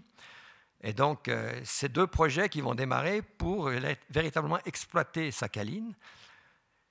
Et tout d'un coup arrive M. Poutine. C'est la fin des années Yeltsin. Donc, euh, M. Mikhail Khodorkovsky, lui, va se retrouver en prison. Yukos va être démantelé, reprise par une compagnie qui, elle, est sous le pouvoir russe directement de l'État, qui est Rosneft. Et donc, Exxon va s'allier avec Rosneft pour exploiter un des gisements, et notamment un gisement pétrolier essentiellement, avec une, une zone d'évacuation et un port pétrolier donc, au, au nord de ce golfe qui est entre l'île de Sakhaline et la Russie continentale. Quant à Shell et le projet japonais, eh bien, ils vont simplement être forcés par Poutine à vendre plus de cinquante pour cent de leur part et de leur action du projet qu'on voit ici en bleu. Et donc, Shell est vraiment forcé, littéralement. Il y a eu, alors, je vous passe les détails en justice, mais grosso modo, aujourd'hui, c'est Gazprom qui a plus de cinquante pour cent des actions et qui a développé, toujours avec l'aide de Shell et des Japonais, donc deux tuyaux, un tuyau de pétrole et un tuyau de gaz qui descendent vers le sud de l'île de Sakhaline, dans la ville de Korsakov, le port de Korsakov qu'on voit ici en photo, quand on y a passé en deux mille dix-sept. En deux mille dix-sept, en plein été, c'est une ville qui paraît assez riante, si j'ose dire. Le port est essentiellement euh, consacré aux navires de, d'aide à l'exploitation pétrolière, donc d'assistance aux plateformes de forage. Et juste à côté de ce port, plus ou moins dans une, une autre baie, eh bien, il y a le terminal de gaz liquéfié, euh, gaz naturel liquéfié de Korsakov, qui est aujourd'hui le plus gros terminal de gaz liquéfié du monde, puisque ce terminal est nettement plus important que celui de Snøhvit au nord de la Norvège. Et là aussi, on voit à gauche sur la photo l'usine de liquéfaction, euh, qui donc euh, reçoit le gaz qui vient du nord de Sakhaline, le transforme en L N G et le charge sur des méthaniers. Les clients essentiels, eh bien, ce sont les Japonais, en numéro un, et en numéro deux, la Chine et la Corée. Exploitation donc qui a lieu toute l'année, puisqu'on a beaucoup plus de facilité à exploiter lorsqu'il s'agit simplement de banquises, c'est-à-dire d'océans qui gèlent, et pas comme au Groenland où il y a des icebergs qui, eux, se déplacent et qui menacent beaucoup plus les plateformes. Donc voilà les plateformes qui travaillent au nord de, de Sakhaline, qui ont été littéralement mises au point donc, par les Russes et les Américains. Et un nouveau projet qui va effectivement faire, je dirais, un énorme tournant dans l'exploitation arctique, c'est le projet Yamal L N G. J'ai mis une flèche, on est sur la péninsule de Yamal, on en a déjà parlé, puisqu'à partir des années cinquante soixante, le gaz y a été trouvé. C'est ce gaz-là qui alimente les gazoducs qui viennent vers l'Europe. Mais on avait découvert il y a fort longtemps, on avait découvert dans les années cinquante, d'autres gisements gaziers énormes, à l'extrémité de la, de, la, de la péninsule de Yamal. Gisement qui était resté complètement, euh, non pas oublié, mais en repos, parce qu'il y a des vrais problèmes d'exploitation là-bas. Il y a un avantage, on est sur la terre. Contrairement au forage, par exemple, de Stockman, on n'a pas besoin d'aller forer sous la mer, donc c'est quand même plus facile, on risque moins avec les problèmes liés à la banquise. Mais par contre, il y a un gros problème, ben, ce sera d'exporter, parce qu'il va falloir l'emmener, ce gaz. Donc les Russes vont se mettre à, à construire et à développer un projet gigantesque. Ils ne sont pas tout seuls. Ils vont une fois de plus s'allier avec les Occidentaux et les Chinois, puisque le projet du, de Yamal, qui consiste à construire trois usines de liquéfaction euh, sur cette péninsule, des usines sur pilotis, parce qu'on est dans le permafrost, hein, donc on ne peut pas se permettre de poser les choses directement dans le sol. On va donc construire trois gigantesques usines de liquéfaction sur pilotis. Le consortium qui s'appelle Novatech est tenu par la Russie, par Total, France une fois de plus, et une compagnie chinoise, C N P C. Et tout ça eh bien, a été inauguré déjà en partie, notamment la première usine est entrée en, en service fin janvier deux mille dix-huit, ça fait tout juste une année, et la deuxième, ça fait quelques mois, à fin deux mille dix-huit. Mais la grande question, c'est qu'est-ce qu'on fait du gaz ? Et évidemment, l'idée, ben, on pourrait construire un gazoduc à travers toute la Sibérie, pas très simple, assez coûteux, compliqué. Mais voilà, il y a le réchauffement climatique. Et donc, on a quelques idées. Eh bien, c'est de l'évacuer par la mer. Par la mer, mais encore faut-il euh, traverser la banquise, en tout cas à certaines parties de l'année. Eh bien, ni une ni deux, on va lancer un projet de méthanier brise-glace, puisqu'il s'agit de pouvoir être dépendant des brise-glaces, de pouvoir naviguer quand on veut. Et le premier de ces méthaniers brise-glace, il porte un nom étonnant, il s'appelle Christophe de Margerie. Ça vous dit peut-être quelque chose. C'était l'ancien P D G de Total, qui a beaucoup travaillé avec la Russie, qui était un grand copain de Poutine et qui est donc décédé dans un accident d'avion. Je mets accident entre guillemets. On peut quand même se poser quelques questions lorsque son avion décollant à l'aéroport de Sheremetyevo est entré en collision avec un chasse-neige. C'est quand même assez bizarre. Voilà. Mais je ne veux pas aller plus loin. Chacun tirera les conclusions qu'il veut. Mais enfin, grosso modo, en tout cas, existence de ce premier brise-glace. Premier d'une flotte de seize brise-glaces, tous construits en Corée, avec la particularité, un brise-glace, c'est quoi? C'est pas du tout ce qu'on pense. On ne, un brise-glace, il ne fond pas la glace. Un brise-glace, l'idée, c'est qu'il a un fond à l'avant qui est très plat et il monte sur la glace. On lui met un gros moteur, on le fait monter sur la glace et avec son poids, il écrase la glace. Et c'est exactement ce qu'on va faire avec ces méthaniers brise-glace. Ce sont des méthaniers très puissants qui vont simplement pousser, monter sur la glace et l'écraser. Et ce Christophe de Margerie, lui, il va faire un premier voyage, parce qu'il faut quand même tester le concept, il va faire un premier voyage durant l'été deux mille dix-sept, donc c'est pas vieux. Il va amener du, du gaz jusqu'en Corée du Sud, mais comme il n'y a pas encore de gaz à Yamal à ce moment-là, hein, puisque l'inauguration c'est en deux mille dix-huit, alors il a été chercher du gaz à Snøhvit, chez les Norvégiens, et il l'a transporté à travers le passage nord-ouest de manière indépendante, sans l'escorte des brise-glaces russes, et il a été directement donc, jusqu'en Corée. Et puis le deuxième de ces méthaniers, qui s'appelle l'Edward Toll, eh bien lui, il est construit donc lui aussi en Corée. Eh bien lui, juste après l'inauguration en deux mille dix-huit de ces fameuses usines, durant l'hiver deux mille dix-huit, eh bien en février deux mille dix-huit, il va faire le parcours contraire, il va quitter la Corée où il a été construit et il va franchir le passage du nord-est, cette fois-ci en plein hiver, sans escorte, en autonomie totale, pour revenir vers Yamal, traversé donc à travers la banquise, et c'est quand même une première. Il va ainsi démontrer véritablement eh bien, que le passage du nord-est et que Yamal est exploitable toute l'année. Et ça, c'est très important. On le voit maintenant, le bateau ici amarré, donc au terminal Yamal L N G, c'est au printemps deux mille dix-huit. Voilà, on en est, je dirais, aujourd'hui, mais les Russes ne vont pas en rester là. Il y a déjà le projet suivant, il est juste à côté, il s'appelle Goudan. C'est un projet qui, lui aussi, est un consortium essentiellement russe, mais là aussi, on retrouve Total. Et le protocole de développement de ce consortium a déjà été signé en deux mille dix-huit entre Emmanuel Macron et Vladimir Poutine. Voilà où on en est. Aujourd'hui, vous voyez que ça continue. J'ai mis des points d'interrogation. Et juste avant bien d'en terminer, rappelez quand même, j'y tiens, c'est que derrière ce pétrole, derrière ces tuyaux, derrière toute cette géostratégie, bien, il y a des hommes. Il y a notamment tous les autochtones du Grand Nord, comme ici par exemple au Groenland, hein, avec euh, des jeunes dans le, le village d'Atou, comme ici euh, dans le Nunavut au Canada, à Joehaven, avec Louis, là, notre copain sculpteur, ou encore avec Joe, qui lui était à Cambridge Bay, qui lui aussi euh, s'énervait euh, contre les, comment dirais-je, les dérives des jeunes de la région qui perdaient complètement les traditions inuites. Tout ça est important. Voilà, le Grand Nord, ben, on espère surtout que ces populations vont trouver leur voie entre développement économique et protection de leur culture, et surtout aussi protection de leur nature exceptionnelle. Je vous remercie.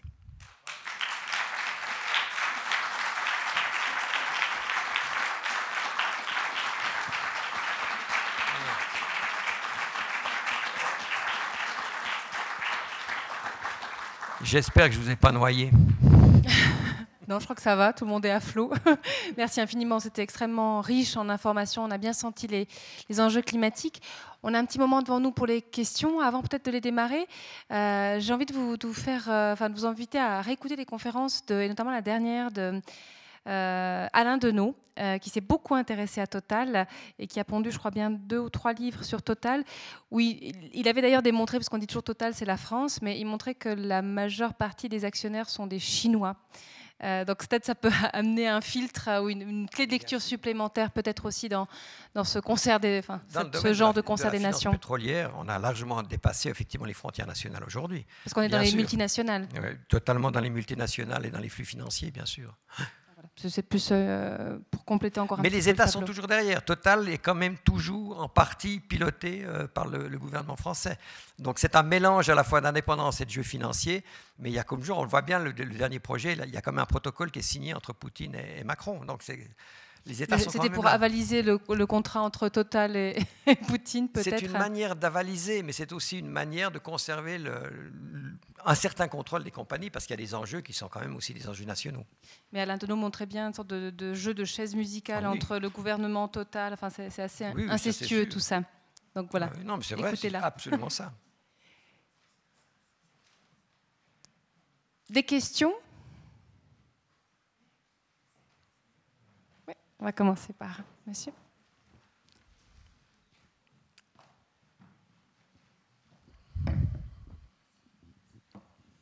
Au niveau de quantité de gaz que l'on peut trouver entre l'équilibre entre les, la Russie actuellement, ou bien les, ces forages qu'on, qu'on peut voir dans le nord, et le gaz occidental. Quel est le rapport de force en quantité à peu près? ah mais le, le gaz occidental, en Occident même, à part le, le, le gisement donc, qu'on a au nord de la Norvège, et le reste des gisements qui se trouvent aux Pays-Bas, on a relativement peu de gaz. Simplement, l'Europe s'est aujourd'hui retournée pour aller le chercher ailleurs, si on veut, pour moins dépendre de la Russie. Mais ça reste quand même, le gaz russe reste extrêmement important. Si les Russes coupaient le, le robinet d'un jour à l'autre, enlever quinze pour cent de, de gaz en, euh, ici, et ça, ça pose de, de, de sérieux problèmes, c'est évident. Ouais. Mais c'est vrai qu'aussi dans les gisements gaziers actuels qu'on a trouvés, l'essentiel se trouve quand même sur la côte euh, russe. Il y a aussi des gisements qui sont découverts, mais pas encore véritablement prouvés, notamment dans le nord du Canada. Et là aussi, euh, les sables bitumineux, toutes les compagnies des sables bitumineux. Moi, je me souviens quand j'ai été... Ce que vous avez vu sur les sables bitumineux, ce n'est pas mes photos, parce que moi, quand je suis monté en reporter là-bas, il n'y a aucune compagnie qui a accepté que je visite leur, leurs installations. C'est étonnant. Aucune compagnie n'a accepté de me donner une interview. Les seuls qui ont accepté, c'est Total. Et encore, Total, il a fallu que j'aille voir le directeur de Total Canada. Il n'était pas à Fort McMurray, mais il était à Calgary, ce qui est quand même à deux heures d'avion plus au sud. Donc, véritablement, c'était un blackout complet sur tout ce qui se passait là-bas.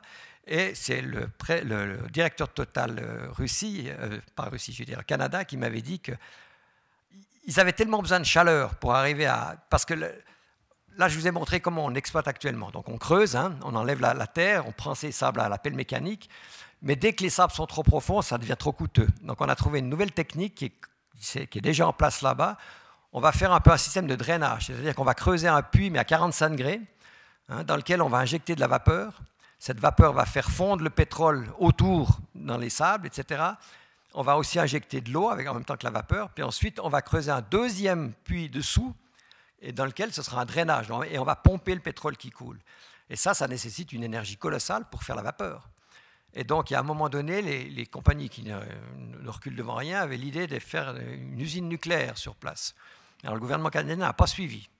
Mais par contre, ils ont trouvé effectivement un gisement gazier tout au nord de la rivière Mackenzie, par là-bas en haut, là, près du passage nord-ouest. Et l'idée existe, alors... Pour l'instant, je n'ai pas de nouvelles, mais l'idée existait de faire un gazoduc pour amener le gaz de ce gisement gazier vers Fort McMurray pour pouvoir chauffer l'eau. Mais là aussi, avec évidemment des dégagements de C O deux considérables, ça ne va donc pas améliorer le, le bilan énergétique des sables bitumineux. D'ailleurs, moi, je suis quand même assez euh, frappée. Euh, vous avez évoqué hein, la, la, la, les résistances par les mouvements écologiques, mais quand même, euh, à l'heure où on est quand même assez alerté par le, les conséquences du réchauffement climatique, euh, de voir tout ce développement, de voir tout cet argent investi dans ce qu'on appelle quand même les énergies fossiles, euh, c'est un peu curieux. On a, enfin, d'un côté, on a l'impression qu'on on, on veut faire avancer une certaine défense euh, des conditions de vie pour l'être humain. Euh, enfin voilà, on, on aimerait en tout cas stopper un, une, un délitement des conditions de vie, le réchauffement climatique, et cetera. Puis de l'autre, pff, on a l'impression qu'il y a cette, euh, ce développement avec euh, oui. des très très gros moyens, avec euh, des enjeux. Enfin, les mêmes gouvernements qui d'un côté sont tout fiers de, d'organiser des événements pour le climat, mais de l'autre côté. Euh, C'est, c'est, je sais pas. Cela dit, on dépend encore aujourd'hui considérablement des énergies fossiles, même si effectivement en Occident aujourd'hui, on peut peut-être espérer qu'on arrivera non pas à s'en passer, en tout cas pas dans l'immédiat, mais à ne pas augmenter la consommation, on va peut-être à la diminuer. Il ne faut pas oublier que tout ce qui se développe aujourd'hui, c'est l'Asie, et que l'Asie, elle, elle dépend de cela, et que la Chine a une soif de, d'énergie absolument considérable, et qu'elle est prête à n'importe quoi pour le trouver. Elle n'est pas, pas prête de renoncer à toutes ces tentatives pour maîtriser partout où il y a une goutte de pétrole. On, on, on voit les Chinois, ils sont là, et, c'est, et on n'est pas prêt de s'en passer, hein.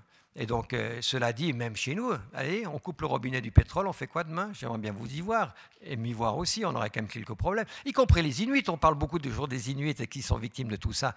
Mais les Inuits aujourd'hui, que ce soit au Groenland ou que ce soit au nord du Canada, ils sont totalement dépendants du pétrole. Vous leur coupez le pétrole, il n'y a plus de moteur hors bord, il n'y a plus de motoneige, il n'y a plus de chauffage dans les maisons, il n'y a plus de bateaux qui passent, il n'y a plus d'avions qui les ravitaillent. Donc, en gros, ils reviennent aux igloos, hein. Mais je ne suis pas sûr qu'ils en aient envie. Je crois que tout le monde n'a pas la même, la même sensibilité euh, à l'écologie que les Européens. Je veux dire, on est quand même très en avance par rapport à ce qu'on, ce qu'on a pu voir, euh, nous, dans nos voyages euh, ailleurs, notamment dans des, dans, des, dans des endroits où c'est tellement vaste que, je veux dire, euh, ils, ils n'ont même pas la perception de ça. Ils ne le voient pas, ils ne le sentent pas. Ce n'est pas comme dans, dans une Europe qui est un peu... Euh, euh, Euh, pop- populeuse, je dirais. C'est un peu comme l'histoire des éoliennes chez nous. On, a, on est toujours d'accord pour les éoliennes, à condition qu'elles ne soient pas dans notre jardin. Et je me rappelle d'une anecdote à laquelle me fait penser Sylvie quand elle dit ça. On était au Canada, là, là où il y a ce fameux pipeline qui devrait aller de Fort McMurray en direction de la Colombie-Britannique. Et quand on était là-bas, il y avait effectivement des mouvements euh, locaux, donc des, des First Nations, des, des, des Indiens, mais c'est difficile de les appeler Indiens, et qui, qui faisait toute une série de mouvements, et ils portaient tous des t-shirts, et cetera. Et c'était dessus, c'était marqué « Nos tankers, nos problèmes ». Parce qu'ils ne voulaient évidemment pas de ce, de ce téléoduc. Mais ce qui nous faisait rire, c'est qu'on était dans un petit village. Le village faisait, euh, qu'est-ce qu'il devait y avoir, peut-être deux à trois cents habitants. Il était créé, il y avait deux hameaux qui étaient séparés par une distance d'à peu près deux cent cinquante mètres. Donc il y avait un total routier qui devait faire maximum huit cents mètres. Plus une petite extension de cinq cents mètres qui allait jusqu'au port du ferry. Tous les gens avaient des voitures, hein, huit cents mètres de route, hein, mais tous les gens avaient des voitures. Et les gars qui avaient leur gros t-shirt de nos, nos tankers, nos problèmes, ils avaient le coude posé quand ils nous parlaient sur le capot de leur quatre-quatre à roues géantes, donc énorme quatre-quatre sur des routes de huit cents mètres. Et donc, ils étaient contre le pétrole, contre les tankers. Mais ils ne faisaient absolument pas la relation, la, la relation entre leur mode de vie, le, le, leur quatre-quatre et compagnie. C'est bien gelé. Le pétrole, d'accord, mais à condition qu'il ne traverse pas nos territoires. Donc, étonnant. Ouais. On avait une question ici, une remarque ? Vous avez parlé du Groenland et de concessions qui avaient été vendues et finalement pas exploitées. Qu'est-ce que c'est le processus là autour ? Et puis, quelle implication, s'il y en a une, pour les communautés locales ? Ça veut dire qu'il n'y a pas d'argent. Parce que le principe de la concession, c'est-à-dire qu'en gros, vous signez un accord avec une compagnie, vous lui laissez le droit de chercher, et puis si la compagnie trouve, elle va vous payer des royalties. Donc si elle ne trouve pas, elle ne vous paye rien. En même temps, l'avantage pour le gouvernement du Groenland, c'est qu'il n'a pas les moyens, lui, de faire les forages. Donc c'est la compagnie qui prend les risques. Mais c'est clair qu'aujourd'hui, le Groenland n'a pas d'argent, et ils comptaient énormément sur les, les ressources pétrolières, il n'y en a pas. Et donc aujourd'hui, le, le Groenland continue de dépendre pour l'essentiel de son budget du Danemark. Ouais. Question de ce côté-là. Quand on parle d'énergie, forcément. Merci, merci beaucoup.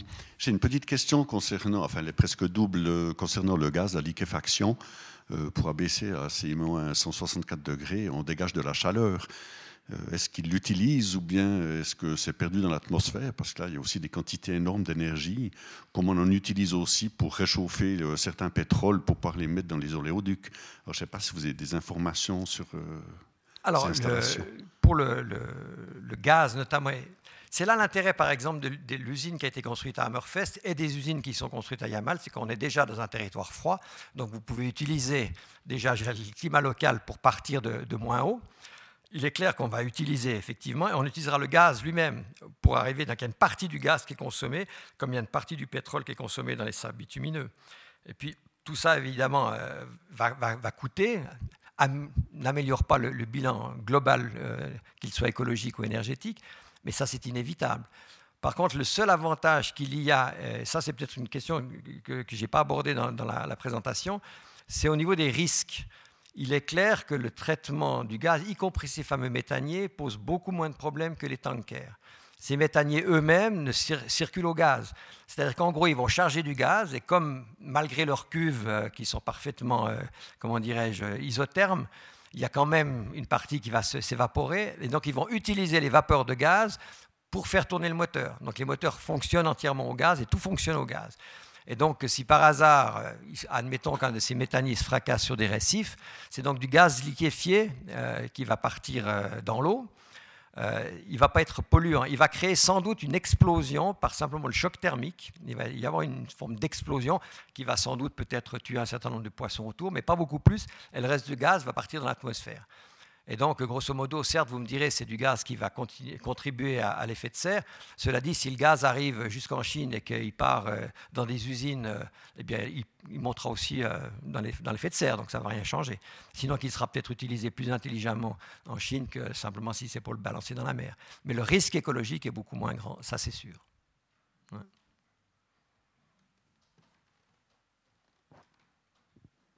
Des questions mûrissent, il y en a une ici.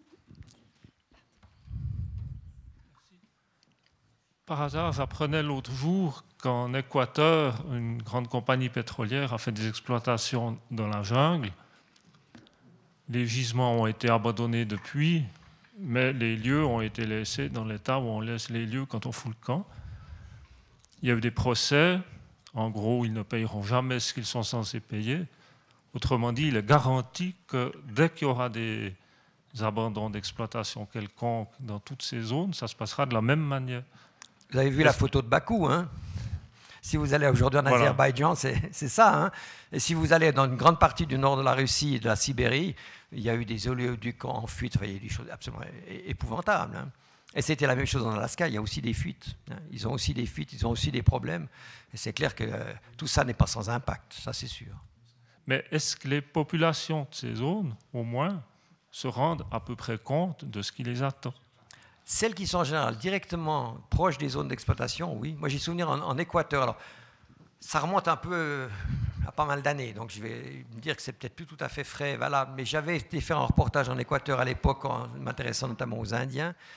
Et le gars qui s'était occupé de moi là-bas, parce qu'on aime bien avoir ce que j'appelle un peu un poisson pilote dans certaines questions, était un ancien ingénieur des pétroles qui avait donc travaillé dans les pétroles de, la, de l'Équateur, justement de l'Équateur amazonienne, hein, puisque l'Équateur, il y a le côté pacifique, puis l'autre côté, ben, c'est le début du bassin de l'Amazone. Et c'est là que se trouvent les exploitations pétrolières. Et lui me disait que les populations locales, elles, étaient totalement opposées, évidemment, à ces exploitations, parce qu'elles en subissaient à la fois les pertes en termes de territoire, à la fois les bouleversements dans le cadre de la jungle, c'est comme des populations qui sont encore euh, essentiellement cueilleurs et chasseurs, et la pollution est considérable. Ouais. Mais alors, ce qu'il en est devenu aujourd'hui, je ne peux pas vous le dire, je n'ai pas de renseignements euh, frais. Mais sans doute qu'effectivement, se laisser aller, euh, il existe totalement. On le voit d'ailleurs aussi dans, dans l'histoire des bases militaires.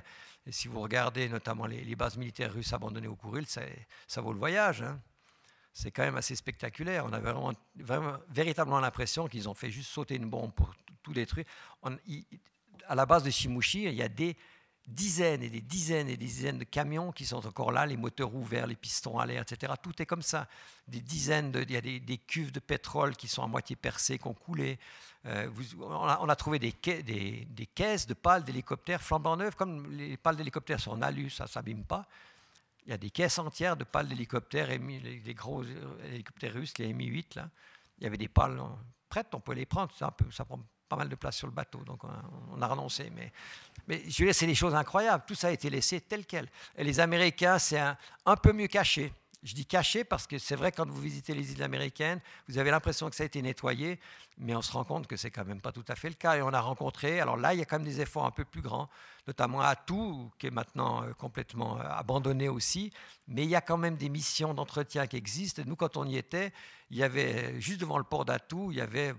je ne sais pas, une centaine de, d'énormes sacs pour être pendus sous les hélicoptères, qui étaient pleins de terre, visiblement de la terre souillée, euh, qui devait être évacuée, comme, comment, je ne sais pas, mais il y a quand même un effort qui se fait. Ils ont, semble-t-il, un peu moins les, les mains libres que du côté russe, où pour l'instant, euh, c'est après moi le déluge. Ouais. Quel est l'intérêt des médias pour tous ces sujets-là, en fait, à part vous, qui vous intéressez à ça, qui allez avec votre propre bateau, avec Sylvie Cohen ? Non, mais l'intérêt des médias, je crois qu'on on le voit. Il y avait notamment Serge Michel et euh, Anderlin qui avaient fait un, un remarquable voyage autour euh, de, de, de, de ces régions-là aussi, et qu'on, qu'on, qu'on peut bien, je crois qu'il y a un bouquin, si j'ai souvenir, ouais, et qui raconte ça. Donc il y a un certain intérêt médiatique. Cela dit, euh, c'est quand même pas facile à, à y aller. Et nous, grosso modo parlant, il y a eu quelques reportages faits directement. Ça a été le cas notamment dans le nord de la Norvège, à Murmansk et autres, où là j'étais vraiment comme journaliste. Dans les sables bitumineux, la même chose, même si je n'ai pas été très bien accueilli. Mais autrement, la plupart des choses qu'on a pu voir, c'est parce qu'on y était en bateau et qu'on a ce regard sur les choses. À part ça, l'intérêt médiatique existe. Est-ce que l'intérêt du public existe ? Peut-être pas autant. Et comme toujours, voilà, la frontière entre les deux n'est pas toujours facile à trouver. Ça, c'est pour nous, hein, donc. Bam. Quoi, quand je vois ce soir, ça paraît d'être un inintérêt total.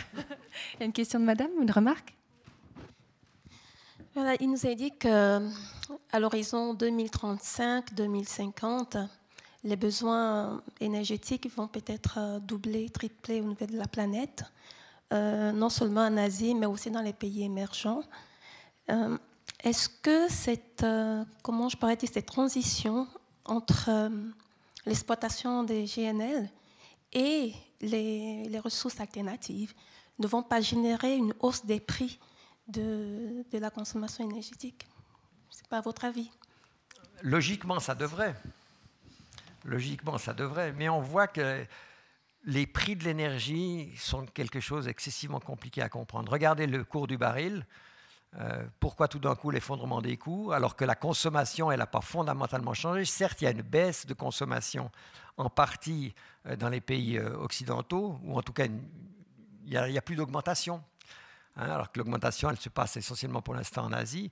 Mais c'est vrai que là-dedans, dans les prix de l'énergie, c'est souvent euh, des, des, des raisons qui sont plus compliquées à comprendre, notamment les prix montent quand, euh, quand on fait le pari que ça va monter. Donc à ce moment-là, il y a une sorte de jeu de De, de casino qui fait que les, les, les cargaisons de pétrole sont achetées à l'avance, et cetera. C'est une sorte de pari. Et puis tout d'un coup, il y a des effondrements, d'où ces, ces fluctuations énormes. Cela dit, que dire? Moi, je ne vais pas jouer les, les devins. Hein. C'est, la logique voudrait que les prix augmentent, ça c'est sûr. Maintenant, on pourrait faire un autre pari qui est un peu, un peu fou et paradoxal, mais on pourrait dire peut-être que c'est le réchauffement climatique qui va sauver le Grand Nord, parce que si... On ne sait jamais, mais on peut espérer que si, face au réchauffement climatique, on commence à se bouger et que véritablement on essaie de développer d'autres formes d'énergie et qu'on arrive finalement à ne plus dépendre complètement, voire à reculer dans la nécessité d'utiliser les énergies fossiles, alors peut-être qu'on n'aura plus besoin d'exploiter le Grand Nord et peut-être que, paradoxalement, le réchauffement climatique aurait sauvé le Grand Nord. La médiathèque en deux mille cinquante euh, nous dira si, vous, voilà, il faut si être, les hypothèses il faut être formulées. Un peu utopiste quand même. En tout cas, voilà, merci infiniment parce que c'était effectivement extrêmement riche. Merci de vos voyages parce qu'ils nous permettent de vraiment de voir les choses de près par procuration. Euh, mais en tout cas, voilà, je vous encourage euh, avant deux mille cinquante à réécouter la conférence de Marc Décrey parce qu'elle était extrêmement fournie, touffue, avec énormément d'éléments. Vraiment. Infiniment, un infini merci parce que ça donne une clé de lecture par rapport à ces régions-là euh, d'un point de vue euh, géostratégique, aussi bien du point de vue énergétique que politique, économique, euh, même si on a commencé par le commercial. Sans oublier les habitants. Sans oublier évidemment les habitants. Et moi, j'ai envie de vous dire, euh, allez voir les photos d'ailleurs, ça oui. Donne un peu plus de, de romantisme. En tout cas, vraiment, merci beaucoup à, à Marc Décrey et Sylvie Cohen. Et merci de votre attention. Belle suite de soirée à toutes et à tous.